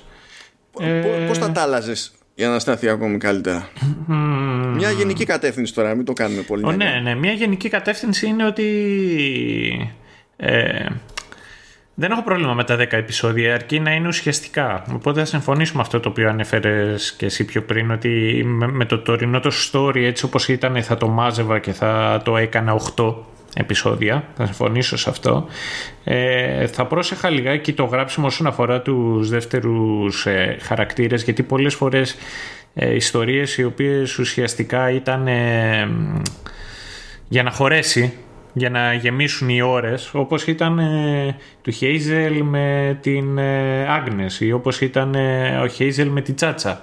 Δευτερεύοντα πράγματα. Έβλεπες ότι ήταν, υπήρχε καλύτερη χημεία μεταξύ των ηθοποιών, ήταν καλύτερα γραμμένα, ε, και αυτό λιγάκι το, στο οποίο θα έδινα περισσότερη βάση ήταν ίσως έβαζα από πιο νωρίς να, να δουλέψουν μαζί η ομάδα μεταξύ τους και ας αποτυχάνανε πάλι. Αλλά να σταματήσει να υπάρχει μέχρι το όγδοο επεισόδιο το, το κλασικό κακό που έχουν οι σειρές, το ότι απλά όλα θα είχαν λυθούν αν οι χαρακτήρες μιλούσαν μεταξύ τους. Αυτό είναι μάστιγα. Ναι, γιατί υπάρχει μια αιμονή με την εφηβική ψυχοσύνθεση, η οποία στον κόσμο του θεάματος δεν έχει καμία ημερομηνία λήξη ποτέ. Ούτε καν διάλειμμα δεν παίρνει για να συνεχίσει αργότερα. Και με αφορμή αυτό που έτσι κι αλλιώς έχω και εγώ το ίδιο θέμα όπως είπα νωρίτερα, θα ήθελα αυτό που μου έβγαζε στην αρχή στα πρώτα τρία επεισόδια, ότι υπήρχε και ένα μυστήριο που σιγά σιγά ξεδιπλούνεται, αυτό το πράγμα να συνεχιζόταν σε κάποιο βαθμό. Γιατί mm. σταμάτησα να έχω απορίες για το τι έχει παιχτεί.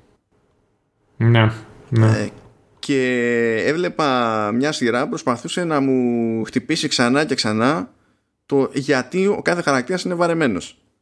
Ένιωθα λίγο, ξέρεις, σαν να μου λέει κάποιος σε περίπτωση που δεν καταλάβατε τις προηγούμενες τρεις φορές, πάμε άλλη μία, μήπως και νιώσετε.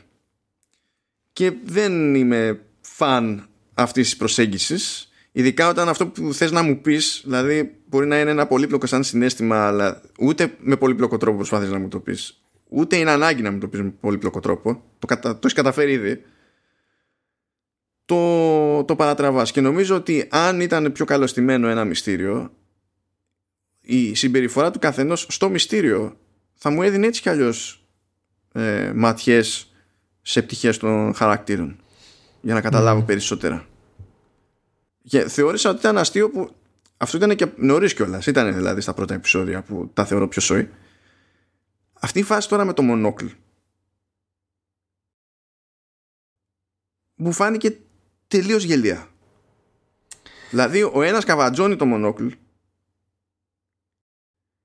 κάνει ότι δεν έχει ιδέα, δεν το λέει σε κανέναν, βλέπει τους άλλους και ψάχνονται. Ο άλλος το χαβάτου όμως, ενώ δεν φαίνεται να υπάρχει κάποιο κέρδος για τον ίδιο. Ήταν μια σπασμωδική κίνηση, ξέρω εγώ. Ήταν ένα συμβολικό πράγμα. Βλέπει ότι έχει δημιουργήσει πρόβλημα. Εκεί... Πέρα βρέχει ο Ντιέγκο. Mm. Και χάνουμε χρόνο σε ένα μυστήριο, ας πούμε, το οποίο δεν είναι τίποτα ποτέ πουθενά. Και απλά περνάει η ώρα. Επειδή το μονόκλι στα κόμικ παίζει ένα ρόλο και επειδή μπορεί να προτιμήσανε στο... να το κρατήσουν για μια δεύτερη ή τρίτη σεζόν, πιστεύω ότι το... δεν το διαχειριστήκαν σωστά, αλλά απ' την άλλη έπρεπε ως ένα σημείο να το δείξουν. Αλλά έχεις δίκιο. Δείξουνε, αλλά δεν το, δεν, δεν το δείξανε το σωστά. Δεν ναι, ξέρω ναι, που το πάει. Δεν το διαχειριστήκαν σωστά, συμφωνώ. Ναι, ήταν ε... εκεί, εκεί. Τέλος πάντων, ναι. Γι' αυτό έτσι τσιτώναμε λίγο με το... το The Umbrella Academy. Μετά με μαλακώνει λίγο ο Τζεφ Ρούσο. ε, ωραία. Αν, αν ε, για κάποιον ο οποίος του άρεσε το Umbrella Academy και θα ήθελε να δει κάτι παρόμοιο, έχει χρόνο ρε φίλε, δεν ξέρω εγώ, ή μπορεί να τελειώσει γρήγορα τη season δύο και θέλει κάτι παραπάνω. Για πες τρεις σειρές που θα πρότεινες. Θες να πω και τρεις? Πες τρεις μία. Παιδιά, κοιτάξτε να δείτε τώρα ο επαγγελματίας άνθρωπος, έτσι. Τι, τι, τι θα κάνω, μπαίνω Netflix, γράφω The Umbrella Academy, πηγαίνω στο Tile, έτσι κάνω expand και από κάτω έχει κάτι tabs. Λέει more like this. Κάνω live cheat τώρα κανονικά, έτσι. Το οποίο φυσικά δεν μου βγαίνει σε καλό, γιατί ξέρεις τι μου, τι μου προτείνει. Legends of Tomorrow. Ναι. Πρώτη, Super πρώτη... Girl. Ναι. ε, Black Lightning. Όχι. Όχι. Αλλά ε... στο σωστό δρόμο είσαι, έτσι κι αλλιώς. Τι του Μπερλάντι όλα αυτά είχε. Flash μου έχει ως τρίτη, ναι. Star Trek Discovery ως τέταρτη πρόταση. Και ως πέμπτη πρόταση Titans από, από ντι σι. Εγώ Titans θα το πρότεινα. Ωραία. Έστω λοιπόν και με cheat, ας πούμε ότι βρήκαμε μια, κατά μία έννοια σοβαρή αναλλακτική. Διότι τις, τις υπόλοιπες, δηλαδή όχι. Και μόνο που διάβασα αυτές τις υπόλοιπες τέσσερις επιλογές, αισθάνθηκα ότι δέχτηκα επίθεση από τον αλγόριθμο του Netflix. Ε, εντάξει. Εγώ θα πρότεινα και τον Doom Patrol. Και για να δεις εγώ πόσο πιο μπροστά είμαι. Αν θέλουμε να μιλήσουμε για ensemble cast και το πώς λειτουργούν οι σχέσεις μεταξύ τους, εγώ θα πρότεινα και το Sense eight. Ντροπή. Ντροπή, ξεντροπή. Τα σύνδεσα. Εγώ τα σύνδεσα και μέσα στο μυαλό μου όλα λειτουργούν σωστά. Ντροπή. Καλύτερα, δηλαδή αν είναι να τουλάχιστον να πετύχουμε κάτι σε ανάλογο επίπεδο, όχι θέμα, επίπεδο, θα έλεγα το Altered Carbon, αλλά τη δεύτερη σεζόν. Όχι, όχι. Μα γι' αυτό τη λέω τη δεύτερη σεζόν, επειδή όχι. Δεν θα έλεγα την πρώτη. Πρώτη θα ήταν κρίμα. Μην... Ας τα αφήσουμε για κάποιο άλλο επεισόδιο. Trigger το Σταύρος. Ναι, ας τα αφήσουμε αυτά για κάποιο άλλο επεισόδιο. Ναι, να αφήσουμε και αυτό το επεισόδιο γενικά, να τελειώσει κάποτε. Θέλω να σας πω ότι ο, ο Σταύρος ξεκίνησε με την πεποίθηση ότι το επεισόδιο αυτό θα έβγαινε μία ώρα και κάτι. Του είπα ότι δεν παίζει να συμβεί αυτό. Δυστυχώς και για τους δυο μας έπεσα μέσα. Είχες δίκιο. Το θέμα είναι ότι και εγώ επέλεξα το Umbrella Academy σαν πρώτο επεισόδιο, γιατί και, εμά, και εμάς η πραγματικότητα είναι ότι το δοκιμάζουμε αυτό το μοντέλο. Ψάχνουμε και εμείς το πώς θα, θα κάνουμε κάθε επεισόδιο. Ε, εγώ έχω κάποιες ιδέες για τα επόμενα επεισόδια. Θα δούμε, θα δοκιμάσουμε κάποια πράγματα, αλλά θα θέλουμε και από εσάς που μας ακούσετε, που μας ακούτε, μας, έχει, μας ακούτε. Δεν ξέρω άμα το είπα, αλλά μας ακούτε.